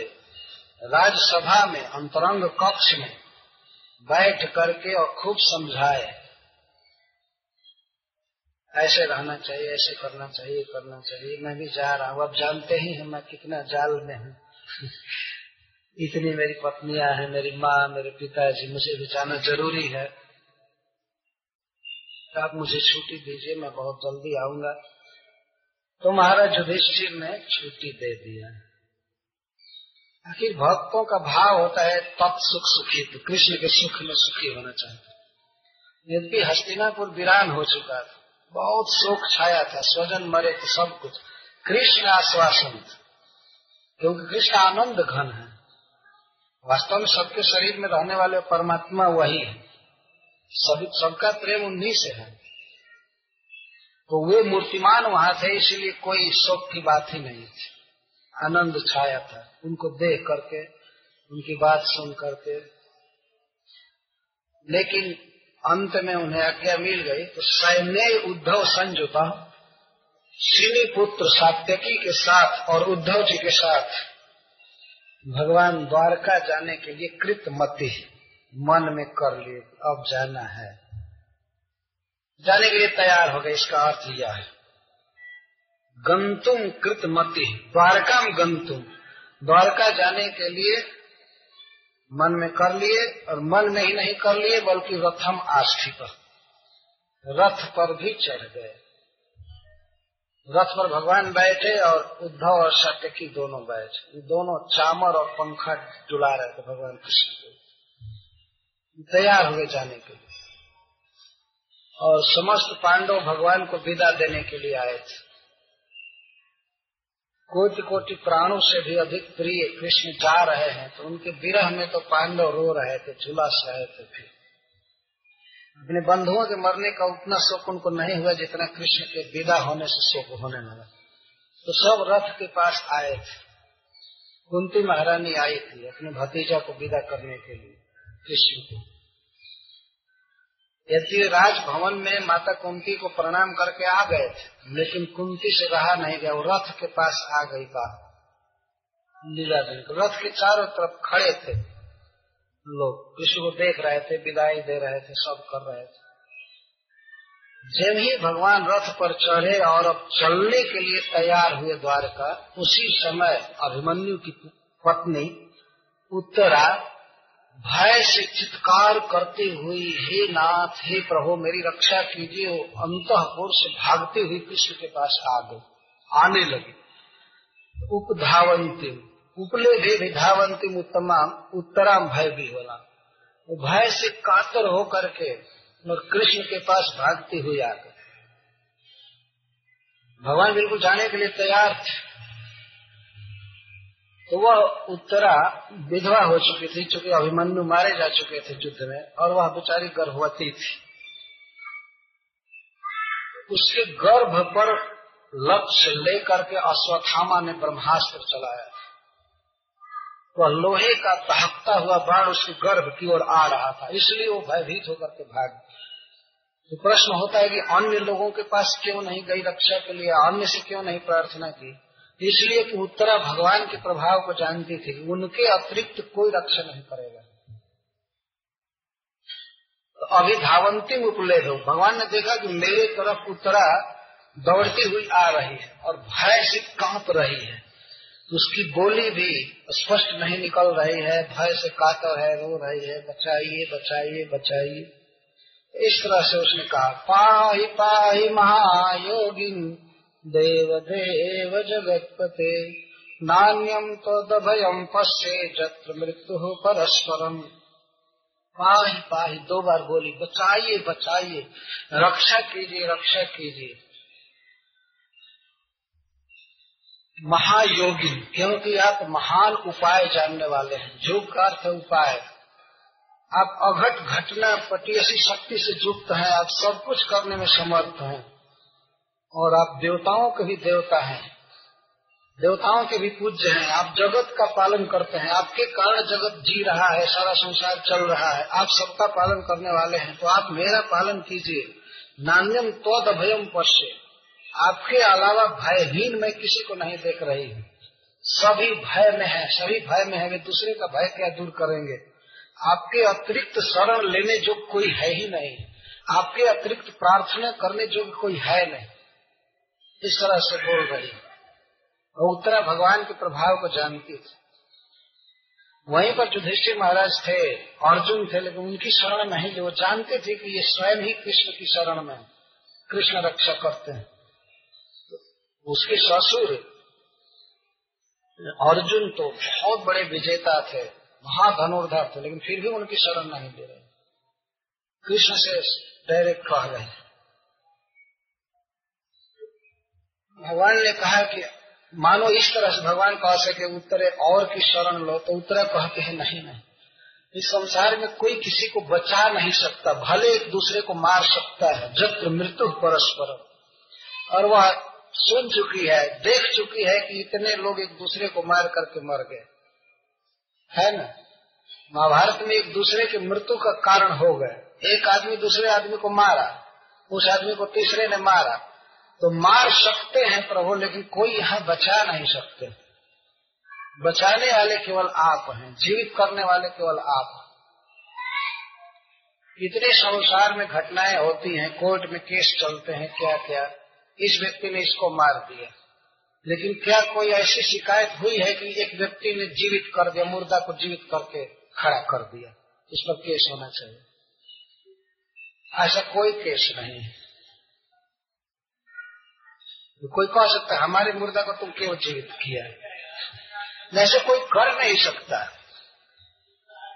अखबारों में मरने का समाचार भरा रहता है। एक दिन भी कोई ये नहीं पढ़ा होगा कि कोई कब्र से निकल करके दौड़ गया। कोई ऐसा समाचार है?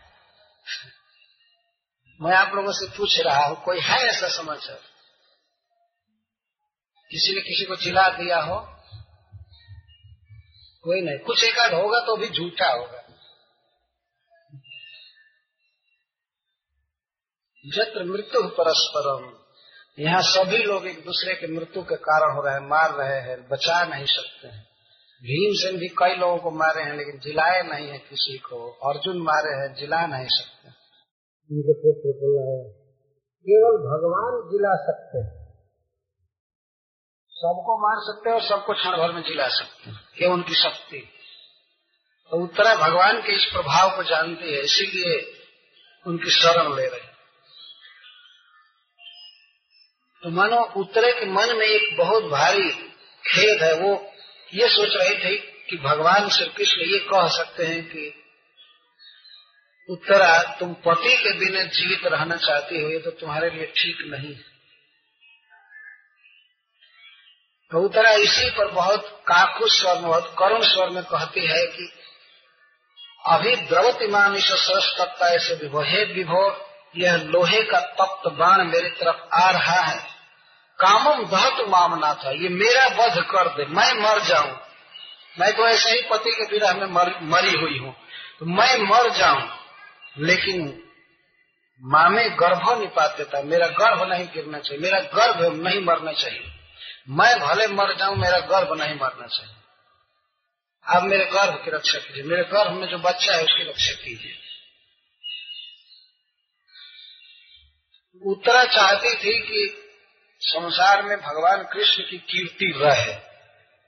यदि पांडवों के वंश में कोई नहीं रहता तो लोग यही कहते कि देखो, ये लोग कृष्ण की शरण लिए थे और इनका वंश समाप्त हो गया।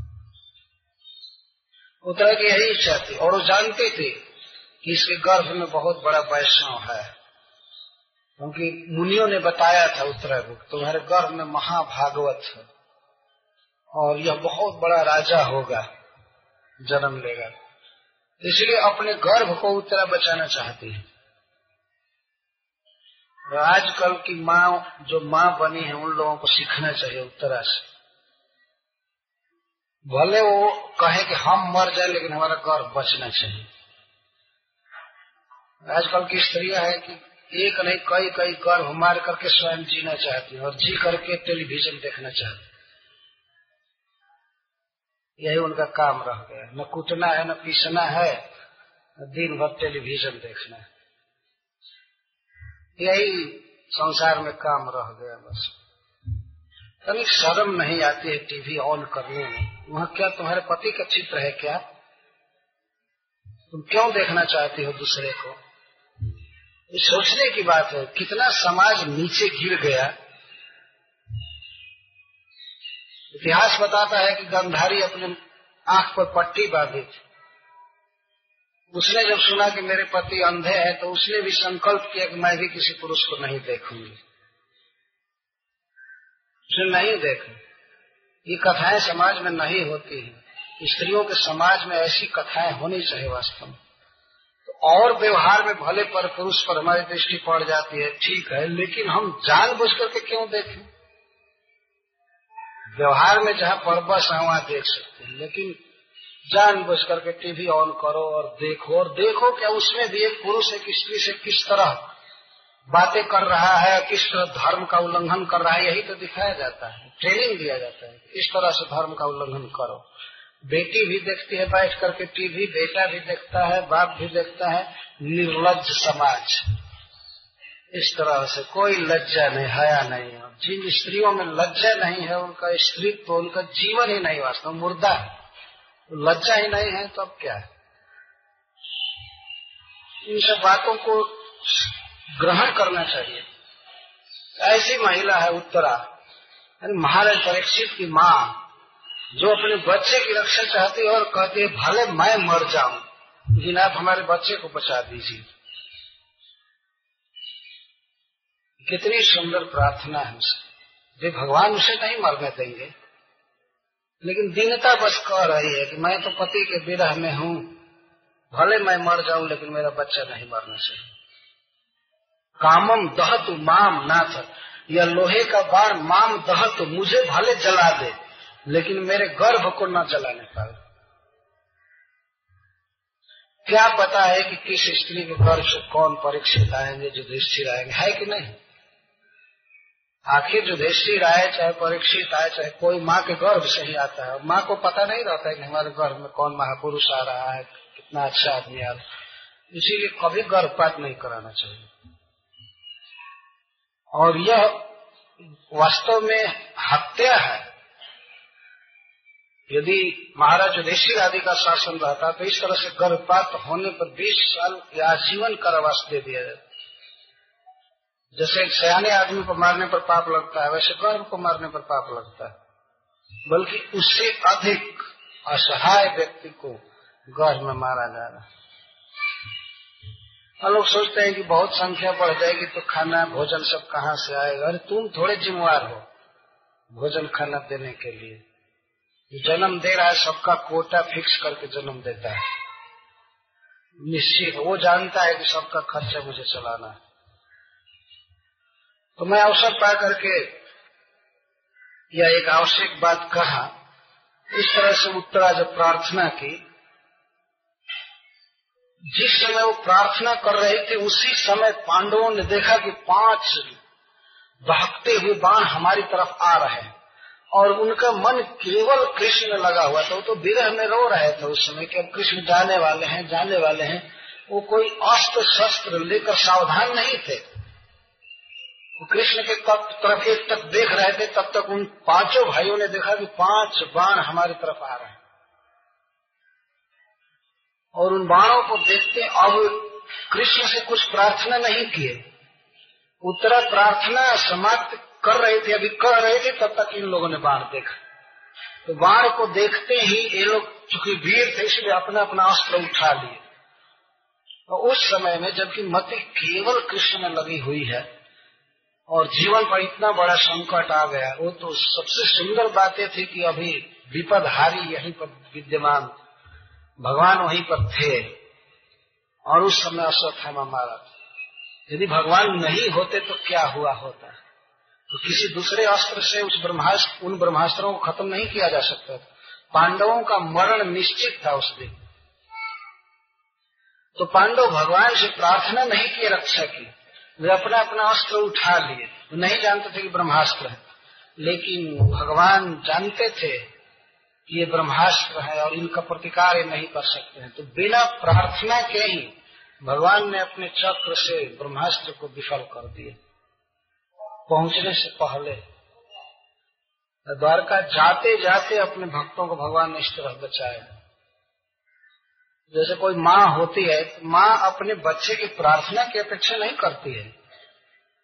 बेटा हमसे रोएगा, प्रार्थना करेगा, तब इसको दूँगी। वो जानते हैं कि इसको कुछ आवश्यक वस्तु है, और समय पर मुझे देना है। तो भगवान इतने भक्तवत्सल हैं कि पांडवों की प्रार्थना की अपेक्षा नहीं की है उनकी रक्षा के लिए। रथ पर बैठे थे, बैठे बैठे चक्र से विफल कर दिए ब्रह्मास्त्र। उपधार जब बचस्त भगवान भक्तवत्सल। अपांडव मिदम कर तुम द्रोणे रस्त्रम बुद्धित भगवान समझ गए तत्काल, जब उत्तरा भय से विवल होकर आ रही थी तो भगवान समझ गए कि यह अश्वत्थामा का प्रयास है, वो जो अपमानित हुआ, शरीर से निकाला गया, मणि उसका छीना गया इससे वो और कुपित हुआ है, और उस पृथ्वी को अपांडवम कर तुम पांडव शून्य करना चाहता है। इस धरातल से पांडवों की नाम निशानी मिटा देना चाहता है। इसके लिए उसने ये बाण छोड़ा है। तो भगवान इस तरह अभी सोच ही रहे थे, तब तक पाँच बार पांडवों की तरफ़ आए। तरही एवं अथ मुनि श्रेष्ठ पांडवा पंच सायकान आत्मनो भी मुखान दीप्तान आलक्ष अस्त्राणी उपादु तरही एवं जरही जिस समय उत्तरा प्रार्थना कर रही थी, उसी समय पांडवों ने देखा। आत्मनो अभिमुखान दिखता। अपने तरफ़ बाण आ रहे थे और दिक्त थे।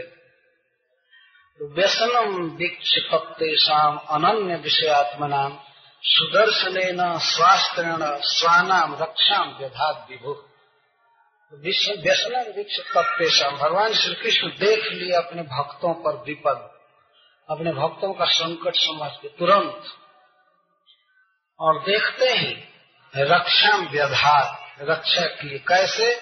श्वास प्रेरणा सुदर्शन में। जो उनका अपना आयुध है, जो कभी विफल नहीं होता है, सुदर्शन। उस सुदर्शन चक्र से अस्त्रों को जलाकर राख कर दिए। ब्रह्मास्त्र को जलाकर राख कर दिया सुदर्शन चक्र तो यहाँ पर पांडवों के लिए कहा गया है अनन्य विषय आत्मना न अन्य विषय आत्मा जैसा तान कृष्ण के अतिरिक्त उनका मन कहीं नहीं था। उस समय वो कृष्ण के विषय में सोच रहे थे केवल, और उस, उसी समय पाँचों बाण आए। तो कृष्ण के विरह से जर्जरी भूत थे, रो रहे थे, विदा देने आए थे, और उसी समय पर विपद आए थे। ये है, भगवान की भक्तवत्सलता रात्रि में, दिन में, पहाड़ में, समुद्र में, कहीं भी भक्त हो, भगवान भक्त की प्रार्थना की अपेक्षा नहीं करते। वो प्रेयर करेगा, प्रार्थना करेगा, तब रक्षा करेंगे। तो फिर ऐसे अगर भगवान प्रार्थना की अपेक्षा करे तो स्नेह क्या रहा? तो उत्तरा ने प्रार्थना किया। उससे पांडवों पर विपद आई तो पांडवों की रक्षा की और पांडवों की रक्षा करके तुरंत उत्तरा के गर्भ में प्रवेश किए। अथवा ये दोनों घटना एक साथ किए और रथ पर बैठे भी हैं। तो यहाँ पर सूद गोस्वामी एक विशेष बात कह रहे हैं कि अंतस्थ सर्वभूता नाम आत्मा जोगेश्वरो हरि। स्व माया विरोध गर्भम वैराट्य कुरुतंतवे। अंतस्थ सर्वभूतानम वैसे तो भगवान श्री कृष्ण सर्वभूतानम अंतस्थ। सभी जीवों के भीतर है ही। उनको प्रवेश करने की आवश्यकता नहीं है, लेकिन फिर भी उन्होंने प्रवेश किया। यह अतिशय भक्तवत्सलता सूचित हो रही भगवान जिस रूप से रथ पर बैठे हुए थे, उसी सूक्ष्म रूप से वे प्रवेश किए। बहुत छोटे रूप से। यहाँ योगेश्वरा शब्द लिखा गया है कि बाहर से प्रवेश घटनार्थम श्री गोस्वामी जी कहते हैं। भगवान आत्मा है और जोगेश्वर है। आत्मा का अर्थ अंतर्जामी तो सबके हृदय में है ही। लेकिन तब यह होता है कि बाहर से कैसे प्रवेश किए, क्योंकि महायोगेश्वरो हरि, जोगेश्वरो। योगेश्वर है योग के ईश्वर है। जैसे योग की शक्तियाँ हैं, छोटा हो जाना, हल्का हो जाना, बड़ा हो जाना। तो वायु के समान सूक्ष्म बनकर उत्तरा के गर्भ में प्रवेश कर गए। नासिका द्वारा भगवान हृदय में प्रवेश कर गए और वहाँ प्रवेश करके गदा भी लिए थे। ब्रह्मास्त्र को विफल कर दिया। यह भगवान की दया है। और उन्होंने गर्भ में क्यों प्रवेश किया? क्या वे बाहर से रक्षा नहीं कर सकते थे? कर सकते थे। लेकिन उस बच्चे से भगवान का इतना स्नेह था कि उसको अपना सुंदर दर्शन देने के लिए गर्भ में गए। जीवन के शुरू में ही परीक्षित महाराज ने कृष्ण को देखा था। उसके पहले किसी को नहीं देखे। यदि किसी ने सबसे सुंदर मंगला आरती किया तो परीक्षित महाराज कृष्ण को देख। और जीवन में वो कृष्ण को भूल नहीं पाए। जहाँ जाते थे, वहाँ वे सर्वदा यही चेष्टा करते थे देखने की, जिस पुरुष को मैं गर्भ में देखा था वो कौन है? इसमें से कौन है? तो परीक्षण किया करते थे, इसलिए उनका नाम परीक्षित पड़ा। उनके आँखों की दृष्टि ऐसी थी कि मुनियों ने देखा और उसे उनका नाम परीक्षित रखा था। परिक्षेत्र नरेश गर्भ में देखे हुए पुरुष का मिलान करते थे। क्या वे वो हैं? क्या वे वो हैं? नहीं। तो हमेशा उनको स्मरण रहता था और उसी रूप को देखने के लिए विकल रहते थे। तो इसलिए उनका नाम परीक्षित पड़ा। तो परीक्षित को दर्शन देने के लिए भगवान गर्भ में प्रवेश कर और एक और भी कारण है कि भगवान इतना भक्तवत्सल है कि उनको एक संभ्रम जैसा आ गया। उन्होंने जा करके गर्भ को जैसे छोप लेना कहते हैं, आवरण करना कहते हैं, ऐसे बचाए। इस तरह से महाजोगेश्वर है कहीं से भी रक्षा कर सकते थे। लेकिन स्नेह जैसे कोई माँ अपने बच्चे को गोद में रखती, वैसे भगवान जा करके गर्भम आप विरोध गर्भ को ढक लिए नहीं बचने दिए। ये भगवान का स्नेह है। महाराज परीक्षित के प्रति। आप विरोध शब्द है, आवरण कर लिए, घेर लिए। इस काल में भगवान की चार भुजाएँ थी और उन भुजाओं के बीच में जैसे परीक्षित को कर लिए। मरने नहीं दिए और अंत में चक्र से उस ब्रह्मास्त्र को शांत कर दिया किस लिए? गर्भ को रोक लिए? कुरुतंत्र वैराध्य विराट पुत्री उत्तरा के गर्भ को उन्होंने ढक दिया, भीतर प्रवेश करके। बाहर से नहीं। भीतर से उस गर्भ को ढक दिया कुरुतंत्र कुरुवंश के विस्तार के लिए। पांडवों, पांडव भी कुरु महाराज के वंश में जन्म लिया इसलिए इनको भी कुरु कहते हैं। तो कुरुवंश चलता रहे, इनकी संतान परंपरा चलती रहे, इसके लिए भगवान ने उस गर्भ को सुरक्षित किया। यद्यपि अस्त्रम ब्रह्म शिवस तोमोघम चा प्रतिक्रिया इस कथा को सुनकर सौनक आदि ऋषि लोग आश्चर्यचकित हो गए। ब्रह्मास्त्र नष्ट हो गया। ब्रह्मास्त्र नष्ट हो गया। ब्रह्मास्त्र तो केवल ब्रह्मास्त्र से नष्ट होता है, जैसा आपने पहले कहा। यहाँ उस दर्शन चक्र से कैसे नष्ट हो गया? तब कहते हैं, यद्यपि ब्रह्म शिर अस्त्रम, यद्यपि ब्रह्मास्त्र अमोघ है, अप्रतिक्रिय। है अमोघ का अर्थ है कि जिस लक्ष्य पर मारा गया, उसको पूरा करके रहेगा, व्यर्थ नहीं हो सकता है। अपना एम पूरा करके रहेगा। और अप्रतिक्रिय का अर्थ है कि कोई दूसरा अस्त्र उसका निवारण नहीं कर सकता है उसको विफल नहीं कर सकता। यद्यपि ब्रह्मास्त्र ऐसा है, लेकिन वैष्णवम तेज आसाध्य, भगवान विष्णु के तेज स्वरूप सुदर्शन के पास आते ही जलकर राख हो गए। शांत हो ब्राह्मण ब्राह्मण का तेज जो भी है दुनिया में सब, वो भगवान के तेज के आगे कुछ भी नहीं है। शांत हो गया। तो एक सिद्धांत कह रहे हैं। आश्चर्य कर रहे हैं सौनक जी। तो कह रहे हैं, माँ मंस्था है तद आश्चर्य एतद आश्चर्य माँ मन्यस्व। इसको आश्चर्य मत मानिए। वो आश्चर्य चकित हो गए कि ब्रह्मास्त्र विफल हो गया। ये कोई आश्चर्य नहीं है। क्योंकि सर्वाश्चर्य सर्वाश्चर्यमय अच्युत समस्त आश्चर्य से परिपूर्ण अच्युत के विषय में, कृष्ण के विषय में आश्चर्य मत कीजिए। सर्वाश्चर्यमय अच्युत श्री कृष्ण में सारा आश्चर्य है। जितना आश्चर्य संभव है, सब कृष्ण में है। आश्चर्य का अर्थ है अलौकिक घटना करने की शक्ति। समुद्र द्वारा वे जगत को जला सकते हैं।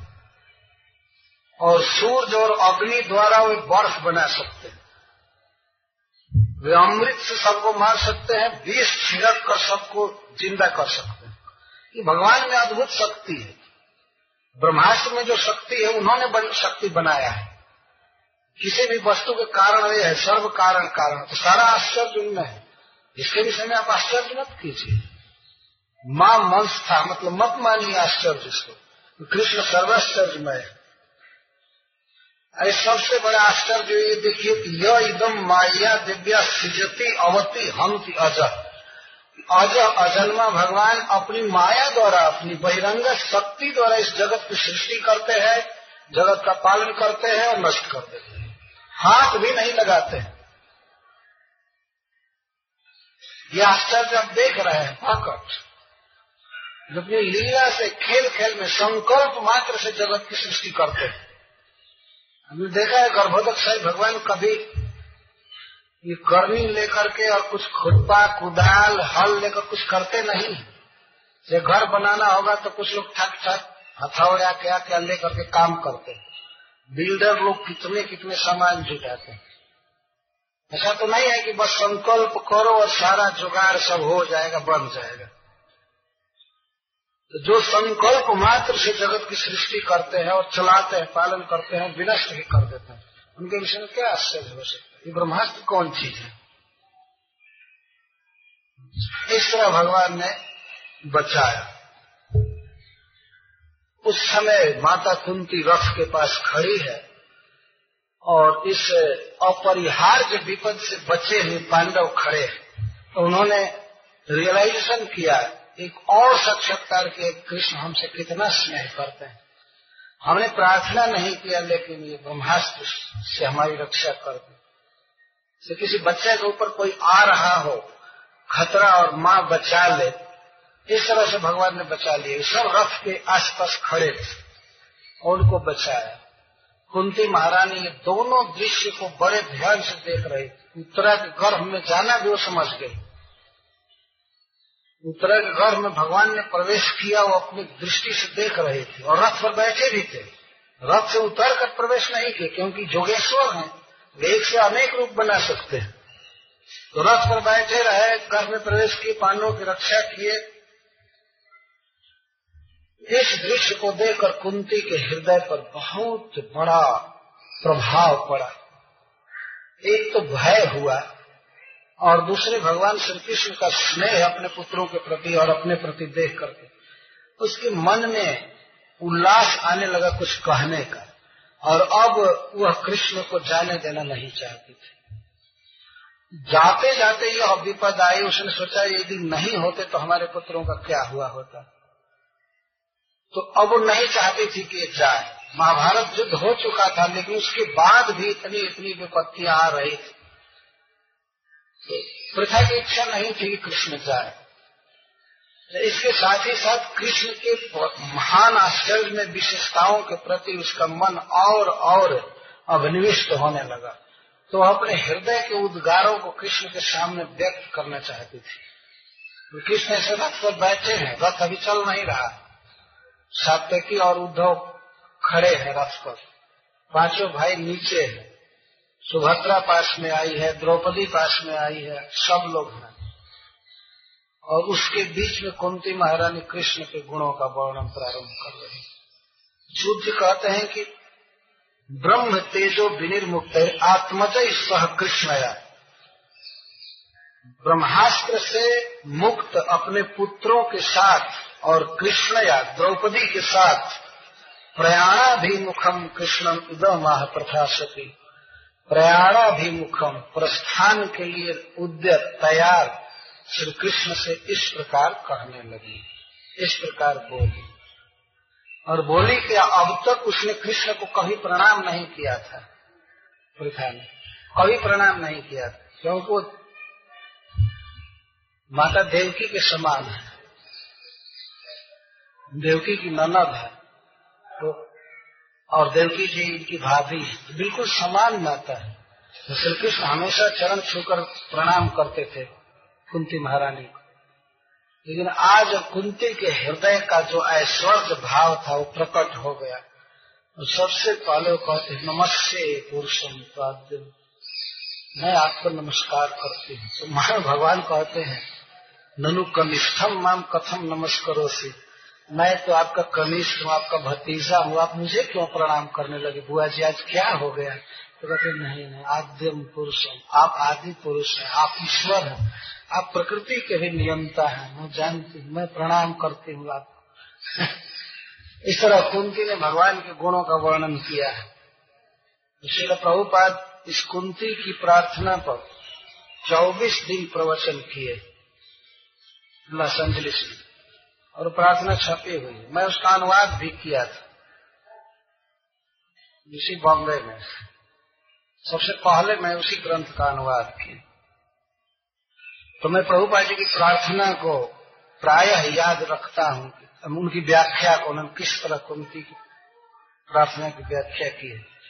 तो केवल कुंती महारानी की प्रार्थना कही जाए तो दो सप्ताह लगेगा। केवल प्रार्थना कहना प्रभुपा जी के अनुसार। एक सप्ताह में पूरा नहीं होगा। लेकिन फिर भी हम लोग बिल्कुल श्लोकों के निकट चलेंगे। पाँचों भाई खड़े हैं, महारानी द्रौपदी खड़ी हैं, भगवान रथ पर हैं, वहीं पर हम लोग भी खड़ा होकर के सुने कि कुंती महारानी क्या बोल रही है।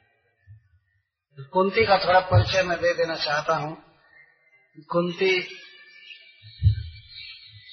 बहुत सौभाग्यवती, बहुत गुणवती कन्या थी, लड़की थी। वसुदेव सूरसेन जी वसुदेव जी के पिताजी के एक मित्र थे, उनका नाम था कुंती घोष। तो उनको कोई संतान नहीं थी। तो महाराज ने कहा था कि मैं आपको कोई संतान दूँगा।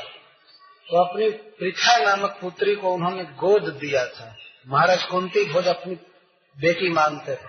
इसीलिए इसका नाम कुंती पड़ा। इसका वास्तविक नाम प्रथा है। माता पिता के यहाँ से पुरोहित का दिया हुआ नाम इसका प्रथा है। असली नाम प्रथा है। महाराज कुंती के पास रहने से इसका नाम कुंती हुआ। यह बहुत गुणवती लड़की थी। एक राजा के द्वारा राजा के यहाँ जन्म हुआ सूरसेन महाराज के घर में और वसुदेव जी जिसके भाई बने। अब इसे आप, आप महत्ता समझ सकते हैं। और साक्षात पर ब्रह्म भगवान जिसके भतीजा हुए।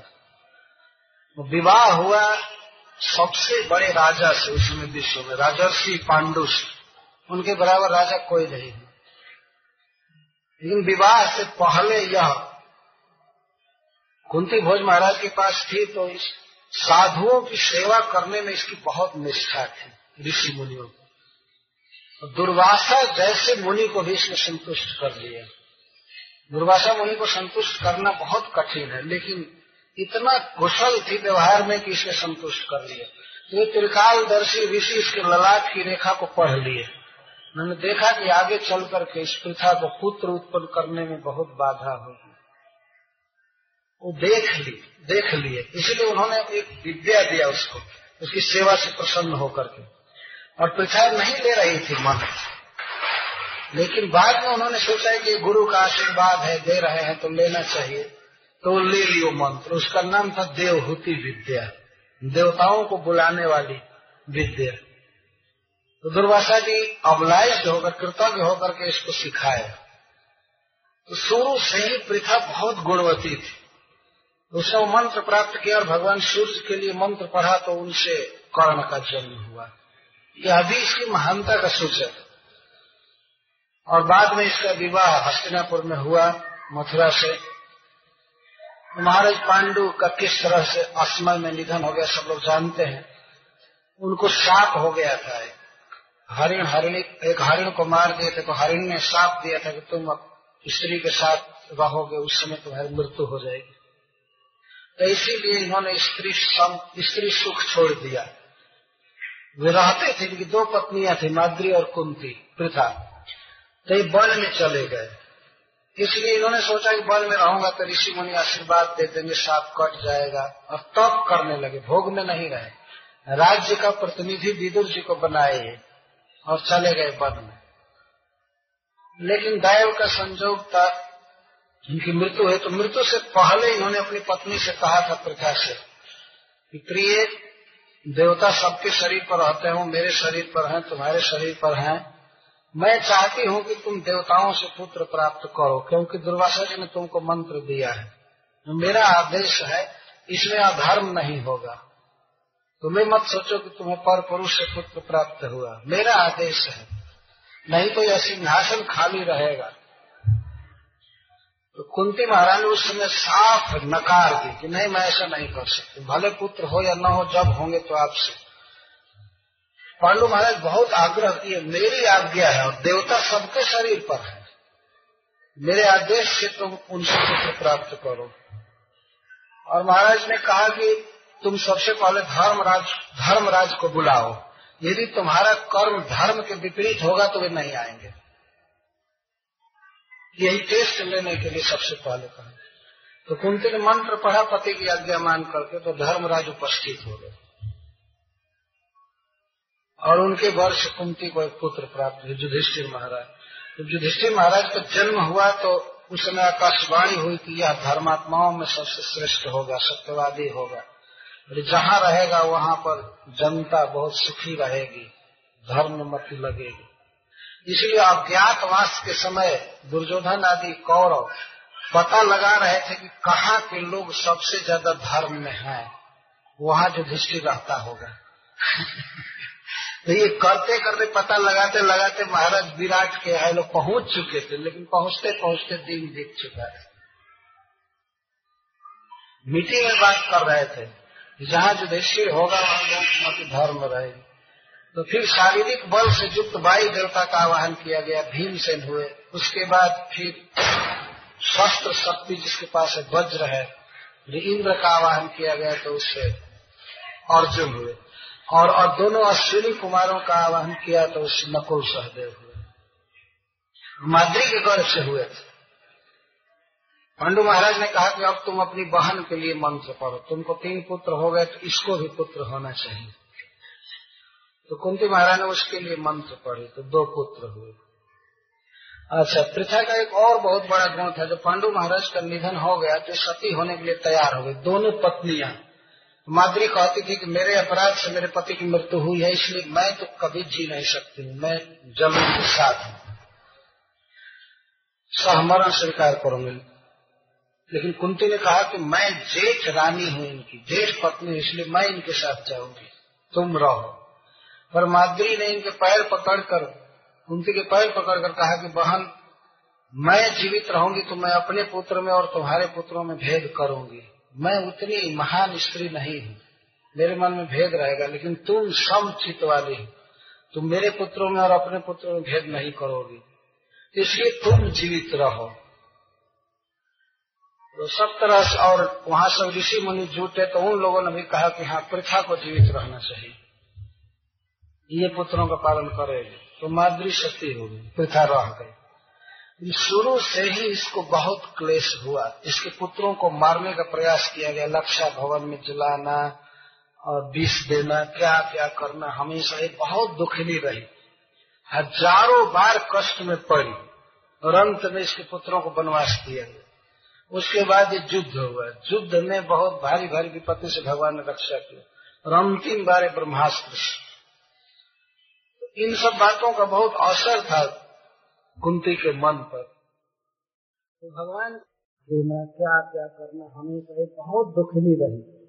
हज़ारों बार कष्ट में पड़ी और अंत में इसके पुत्रों को बनवास किया गया उसके बाद ये युद्ध हुआ। युद्ध में बहुत भारी भारी विपत्ति से भगवान ने रक्षा की और अंतिम बार ब्रह्मास्त्र से।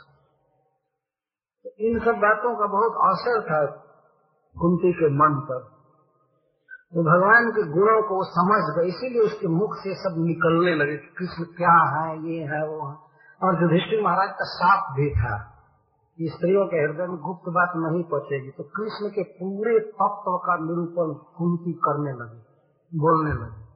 और भगवान रोक रहे हुए क्या हो गया? आप क्यों मैं तो देवकी का पुत्र हूँ, आपका भतीजा हूँ, और आप ऐसे क्यों बोलने लगे? लेकिन उनसे रुकी नहीं। वो बोलती ही गई।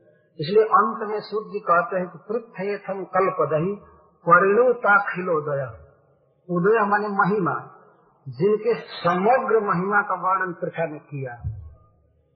स्तुति के अंतिम स्तुति के बाद में सूर्य जी बोल रहे तो पृथ्वी के द्वारा इस प्रकार श्री कृष्ण की समग्र महिमा का वर्णन। है तो हम लोग कल से इसको प्रारंभ करेंगे श्री कृष्ण महिमा, पृथ्वी के मुख से। हरे कृष्ण जय श्री